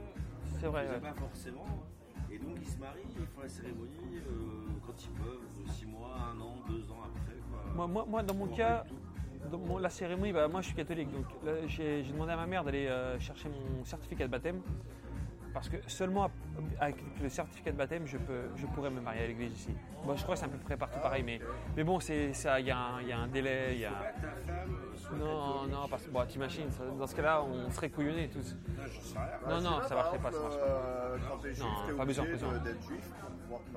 Mais au moins l'un des deux, l'autre, non. Tu peux pas, tu peux pas priver le, le- le juif ou le catholique de se marier selon la- la- sa religion parce que l'autre ne l'est pas. bah, Ça serait- Dans la religion juive, c'est comme ça. hein. Ah ouais Euh, Mais il me semble que catholique, dans la non. religion catholique, Non, non, non, c'est comme ça. non, non, je t'assure que non. Les traditionnalistes, c'est comme ça. Bah, Après, il y a peut-être des différentes interprétations, euh, tu vois, plus ou moins libérales. Euh, moi, je, je- je sais pas- je- suis allé, hein, je- ils m'ont dit ça. Il n'y a pas de souci là-dessus. Mais même en Espagne, hein, j'aurais pas eu de problème. Dans l'autre sens. Et euh, donc, je me suis marié et euh, je, suis retourné en Espagne. Bon, parce qu'il y a quand même un temps, euh, il faut du temps pour, pour les papiers, tout ça. Et alors, je suis quand même allé à, hum, au consulat. Alors, à l'époque, j'habitais à Barcelone, il y a un consulat japonais à Barcelone, je tiens à le préciser. Et euh, ils me disent non, si tu vas au Japon, il faut que tu euh, aies le, les, faut que tu aies les papiers en règle. Alors que non, enfin, pas du tout. Dans mon cas, non, il aurait fallu que j'attende, je ne sais trop quel papier depuis le Japon. Non, ça, ça- ça aurait été trop compliqué. Donc en fait, je, je suis, je suis venu au Japon comme touriste. Ouais, Donc j'ai le droit à trois mois. ouais. Dans ce laps, durant ce laps de temps, ce que j'ai fait, c'est présenter les papiers pour, euh, pour le visa. D'accord. Donc, et euh, il me donne environ, c'est quoi C'est dans les deux mois environ qu'ils le Ouais, font en moyenne. ils te donnent un papier, si ton visa, se- par exemple ton visa de touriste se termine, euh, mais qu'ils n'ont pas encore fait, du moment que tu as posé le, pa- le- le dossier, tu as Voilà. une sorte d'extension tant qu'il n'y a pas la réponse. en fait. Voilà, Oui, oui, oui. tant, Ouais. tant que tu n'as pas la réponse. Donc en fait, c'est ce que j'ai fait. Je suis venu euh, avec un visa de touriste Et j'ai pré- j'ai présenté, j'ai euh, mis le dossier, j'ai quoi. mis le dossier. Et euh, j'ai demandé un visa d'époux, euh, pas de travail. Donc pareil, j'ai un pote, enfin j'ai un pote, j'ai un collègue de travail qui lui a un- est venu un peu, c'est c'est le- c'est le- l'entreprise qui lui a géré un peu, Ouais, le- bah, gestionné le. On fait ça comme ça, les gens, on les, font- on les fait venir de l'étranger. Là, on a un Colombien qui est venu et gens là, il était en visa euh, touriste pendant un mois et on lui a fait le visa de travail pendant ce temps-là. Voilà, mais, mais c'est pas systématique. Il faut pas, faut pas que les gens pensent que c'est quelque chose de facile. C'est-à-dire, je veux, je veux aller, au, je veux aller au Japon, je vais trouver du travail. Non, non. Ou alors, je- travail déjà. voilà. C'est plus facile d'avoir un travail. Tu peux venir, euh, moi j'ai fait ça avec un working holiday. Si tu as moins de 30 ans, viens avec un working holiday. Si tu veux trouver du travail, tu as un an pendant lequel tu peux travailler et potentiellement trouver un travail qui va te donner un visa de travail. Encore une fois, tu ne travailles pas dans l'informatique euh, ou euh, tu parles pas déjà bien japonais, C'est compliqué. euh, pour des français ou d'anglais ou d'espagnol, c'est fini, c'est plus les années 90 quoi. Ouais. Donc ça va être très difficile. Moi, des gens en working holiday qui sont venus, qui ont fait un an, J'en connais plein. qui ouais. sont rentrés, euh, j'en connais plein quoi. J'en connais plein parce qu'ils pensaient arriver et que ça se fasse tout seul en fait. Je me suis dit à un moment donné aussi, il faut sortir de la Il faut, il faut dire les choses aussi. Donc, euh, on parle, je disais donc José, t'es développeur. Euh, Oui, c'est plus facile de trouver, oui, Euh, cas. bon, euh, ça n'a rien à voir avec ton travail, euh, euh, ton visa n'a rien à voir avec ton travail, Non. mais euh, c'est aussi si tu as jamais trouvé du boulot. Au bout de, alors, Moi, quand je t'ai connu, tu étais là depuis pas hyper longtemps. Tu t'es marié déjà, et Euh, t'avais pas de travail encore à l'époque. Bah, en fait, je crois que lorsque je t'ai connu, voire peut-être aussi euh, Ludovic, c'était alors déjà je me rappelle c'était au mois de décembre de d'il y a 2016 quoi, ouais c'est possible ouais. il y a deux ans. ouais. Et euh, je, je, je venais de me marier, juste de me marier, mais vraiment j'avais peut-être un ou deux jours de, de mariage Ah ouais? officiel. Ah, yes. vraiment Ouais, mais vraiment, vraiment. ouais, ouais. Et donc je vous avais dit, je reviendrai. Donc je suis revenu quelques mois plus tard, en effet. Et alors euh, depuis que je suis venu jusqu'au moment où j'ai trouvé du travail, dans mon cas, j'ai de la chance, j'ai mis trois mois et demi parce que je suis développeur. J'ai un pote mexicain, euh, lui, il n'a pas d'études. Il a mis. bon, parce qu'il faut dire qu'au Japon, il n'y a pas beaucoup de chômage. hein. Il n'y en a pas beaucoup. Il y a en a environ pas 3 beaucoup, 4 ouais. c'est- Ouais, 5%. c'est- Non, c'est 3-4%. c'est- Ils, sont, ils ont atteint le taux de chômage le plus bas depuis euh, récemment, mais bon, après, c'est euh, les papiers, euh, genre ils engagent des vieux, tu vois, ou des gens, tu vois, pour tenir des pancartes, c'est plus des chômeurs. Et ben le Mexicain, mon pote en question, il a mis environ 6 mois vraiment à trouver du travail. Donc le double, pratiquement le double que moi. Mais pour moi, enfin, si vous êtes informaticien, ben, vous savez, même en, même je me rappelle, en Espagne, ce que je disais, je suis retourné en Espagne pendant la crise et j'ai jamais eu de problème pour trouver du travail en Espagne. Moi, en tant que développeur, j'ai jamais vraiment connu la crise. C'est un truc. Euh, Ouais, les gens ouais. me disaient, ouais, c'est la crise même en France. Ouais. Et genre, je fais, bah, moi, euh, je reçois des offres d'emploi tout le temps. Mais Ouais, ouais, ouais. c'est l'informatique. Pour les auditeurs, si tu as 16 ans, tu sais compter à peu près, euh, et que tu as envie de venir au Japon, et, ou d'ailleurs de, de tra- de vivre en Thaïlande ou n'importe où, fais des études d'informatique. Non, c'est vrai. Plus euh, que la langue même, je dirais. Non, mais même euh, moi j'ai pas mal de gens que je connais qui sont informaticiens, qui parlent pas un mot de japonais et pourtant euh, ils bossent au Japon parce qu'ils ont des compétences en informatique tout simplement. Ouais. Et que c'est reconnu pour ça. quoi. Ouais. Bon, t'es venu, tu t'es marié, euh, J'ai trouvé du travail, t'as ouais. trouvé du travail. Donc maintenant, tu es dans une grosse boîte euh, internationale, Japonaise, oui. mais tu continues à voyager. J'ai- Oui, je sais, oui. Et moi, euh, parce que je- donc, ça donc un an et demi à peu près qu'on se connaît. Et euh, moi, je sais pas, c'est José, il est où? Ah, bah là, il est, euh, il est au, au Mexique, là, il est euh, au Laos, là, il est en Thaïlande. Donc tu voyages pas mal, quoi. Bah oui, alors, alors, au Japon, il faut dire qu'on n'a pas beaucoup de jours de vacances. Euh, moi, dans- enfin, dans mon cas, on a- j'ai le droit à 15 jours. Mais il y a Ça beaucoup. augmente avec les années. Ah oui, bah oui. Enfin, J'attends. J'attends en fait, encore. tu commences à 10 jours normalement et tu gagnes un jour les deux premières années et après ça monte à deux jours par année. Quand tu arrives à 6 ans, tu montes à- d'expérience dans ta boîte, tu montes à 20 jours. J'ai regardé le Labor Law euh, récemment parce Ah que ouais voilà. Bah oui, sinon ce qu'on fait souvent c'est de prendre euh, un lundi. Il y a beaucoup de lundis fériés hein, au Japon. Et Quand puis c'est euh, un dimanche, ouais, c'est le lundi est férié, donc ça c'est cool aussi. qui reporte au lundi. Donc euh, histoire de, faire que les prix, les prix des, vols soient moins chers, ben je me prends le jour d'avant puis le jour d'après pour rallonger et pour faire que, le- que- que- que les prix des vols soient moins chers. Et euh, ben, comme ça, ça nous permet bah, de voyager. Bah, le sud-est, alors depuis le Japon, le sud-est asiatique, il n'est pas très loin.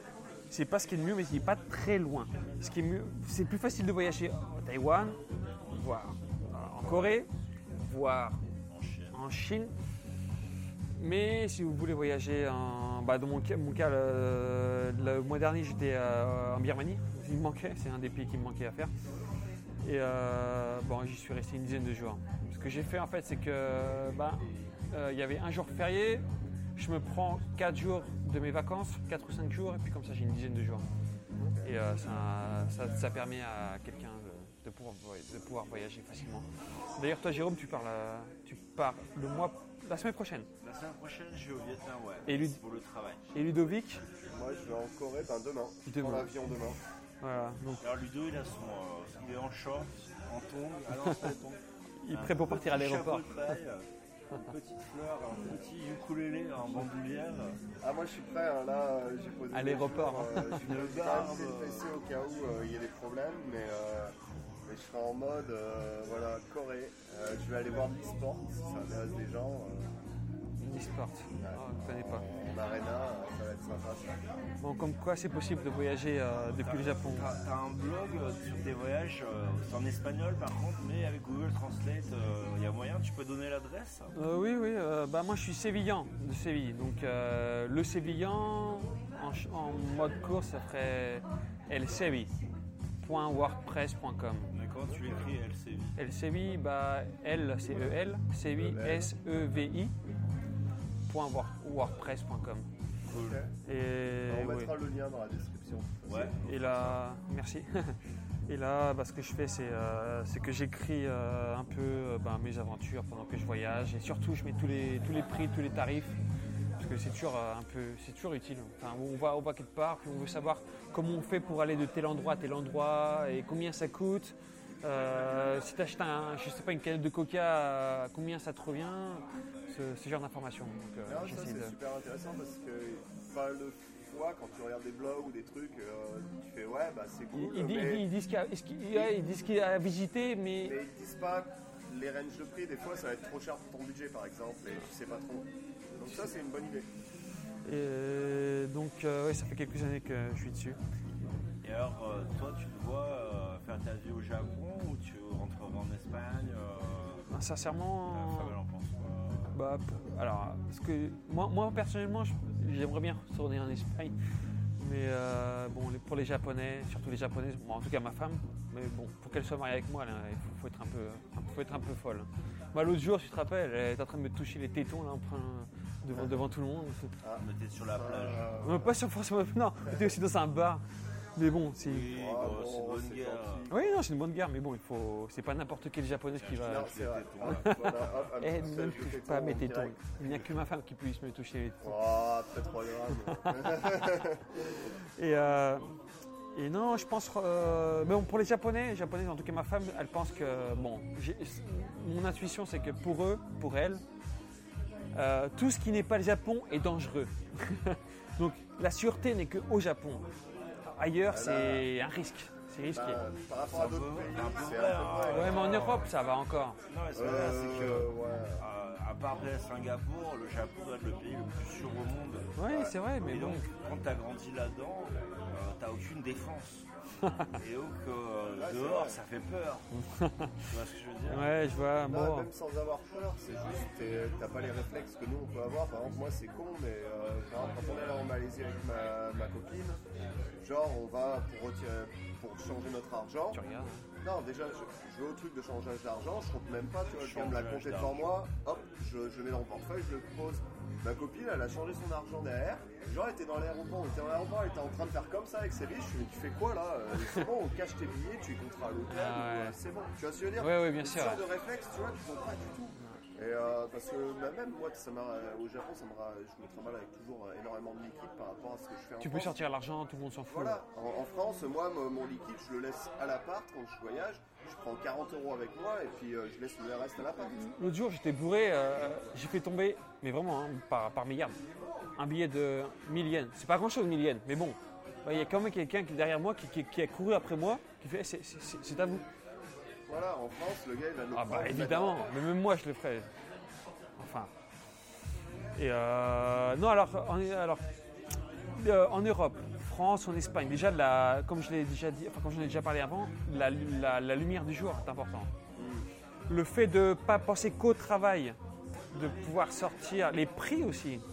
Quoi, euh, tout me revient, bah, peut-être pas à Paris, mais en, en Espagne, les, les- bon, il y a aussi la nourriture qui me Ah, manque. mais bon, par rapport au salaire que tu gagnes.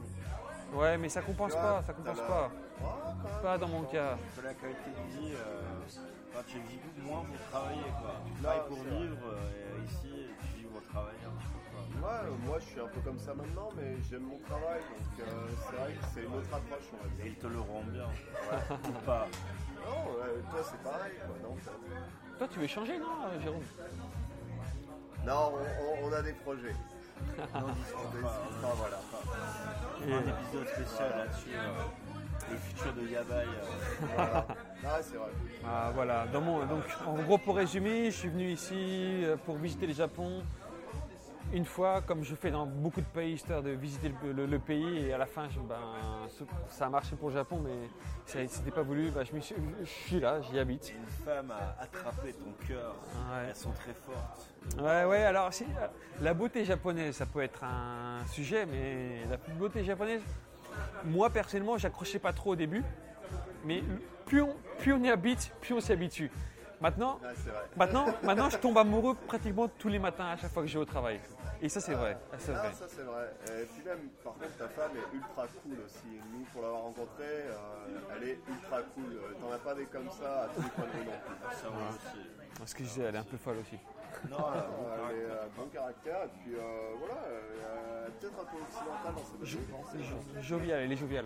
Ouais. Elle est joviale. Elle est joviale, ce sera le mot de la soirée. le mot de la fin, joviale. Bon, est-ce que tu as un truc que tu veux dire aux auditeurs euh, en particulier ou euh, pour conclure? Euh, non, pas vraiment. C'est juste que si vous voulez venir au Japon, euh, faites pas comme j'ai fait parce que c'est vraiment un cas exceptionnel. Euh, les, gens qui habitent, les gens qui sont mariés avec des Japonais sont des gens qui euh, habitaient déjà au Japon pour une quelconque raison. Mais euh, pensez pas que, que vous allez avoir la, on va dire, la même chance que moi de, Non, mais ça peut De rencontrer- arriver, mais Ça peut dans, ouais. dans cet esprit-là. C'est le mot que... Oui, oui, oui, ah oui, oui, non, oui, exactement. Je suis pas venu du tout pour. Ben non, voyons. Puis faites de l'informatique. Surtout faites de non, l'informatique. voilà, parce que sinon, tu vas galérer pour trouver un taf. Mais dans, il y a plein d'informaticiens qui peuvent travailler de n'importe, depuis n'importe quel endroit du monde. Ouais. C'est aussi la beauté du truc, c'est-à-dire que toi, si tu as envie de, de vivre en Thaïlande, je dis la Thaïlande, mais euh, je sais pas, à Bali, bah, tu peux. Ouais, euh, ouais bah, pour- dans mon cas, je peux pas travailler depuis, euh, depuis la maison. Enfin, depuis, euh, comment tu comment appelles ça? Home, home- home office. Remote, ouais. Mais j'ai rencontré, on en rencontre constamment ici des gens même qui, qui sont au Japon depuis 5 mois. Enfin, en fait, le- la chose, c'est si vous venez pour 3 mois, bah, en fait, vous, vous repartez, je sais pas, vous allez en Corée et vous revenez et vous vous refaire un visa pour 3 mois. Bon, vous pouvez pas faire ça constamment parce que sinon ils vont voir qu'ils vont. Te- Ouais, dire. euh, mais bon, vous pourrez rester 6 mois moins un, ju- moins un jour au Japon et euh, passer les 6 autres mois bah, en France ou, ou ailleurs. Ça, ça peut marcher, ça, par contre. Et pendant ces 6 mois-là, ben, rencontrer une femme, ou une japonaise. Ouais, fa- ça, c'est faisable, par contre. Ça. Va se quitter là-dessus, je pense. Allez. Ça me semble une bonne conclusion. Bah, merci José. Bah, merci euh, de m'avoir invité. On mettra l'adresse de ton blog. Merci. Euh, merci Udo. Merci, Donc, on était au donc, à Industrial Lounge. hein. On, mettra le, on mettra le lien dans la description. Vous trouverez probablement pas. Euh, mais on le mettra quand même. Et euh, donc c'est vraiment sympa. hein. Il y a des, des canapés, on est enfoncé, c'est très sombre. C'est vachement bien si vous voulez faire un date. Il y a un ours. Ouais. euh, Il y a un élan, mais la, la tête est une énorme. grandeur euh, réelle. Ouais. Des, des chandeliers partout. Il y a un look, euh, il y a la peau d'un loup contre un mur, il y a un élange énorme. D'ailleurs, on, s- on se disait tout à l'heure, euh, c'est énorme la tête d'un élange, mais ouais, c'est vraiment énorme. Parce que Ludo, on disait une grosse tête comparé à l'élan, euh, ça rentre à peine dans le museau. Donc, Ah, c'est vrai en plus. donc le nom du bar est Industriel. industriel. C'est tenu par un Français d'ailleurs. Et euh, c'est dur à trouver, mais si vous trouvez. Euh... Si vous trouvez, vous avez gagné, c'est-à-dire que vous méritez. Voilà. Et bien, je pense qu'on peut se quitter là-dessus. Allez, allez, bisous à tous. Au revoir.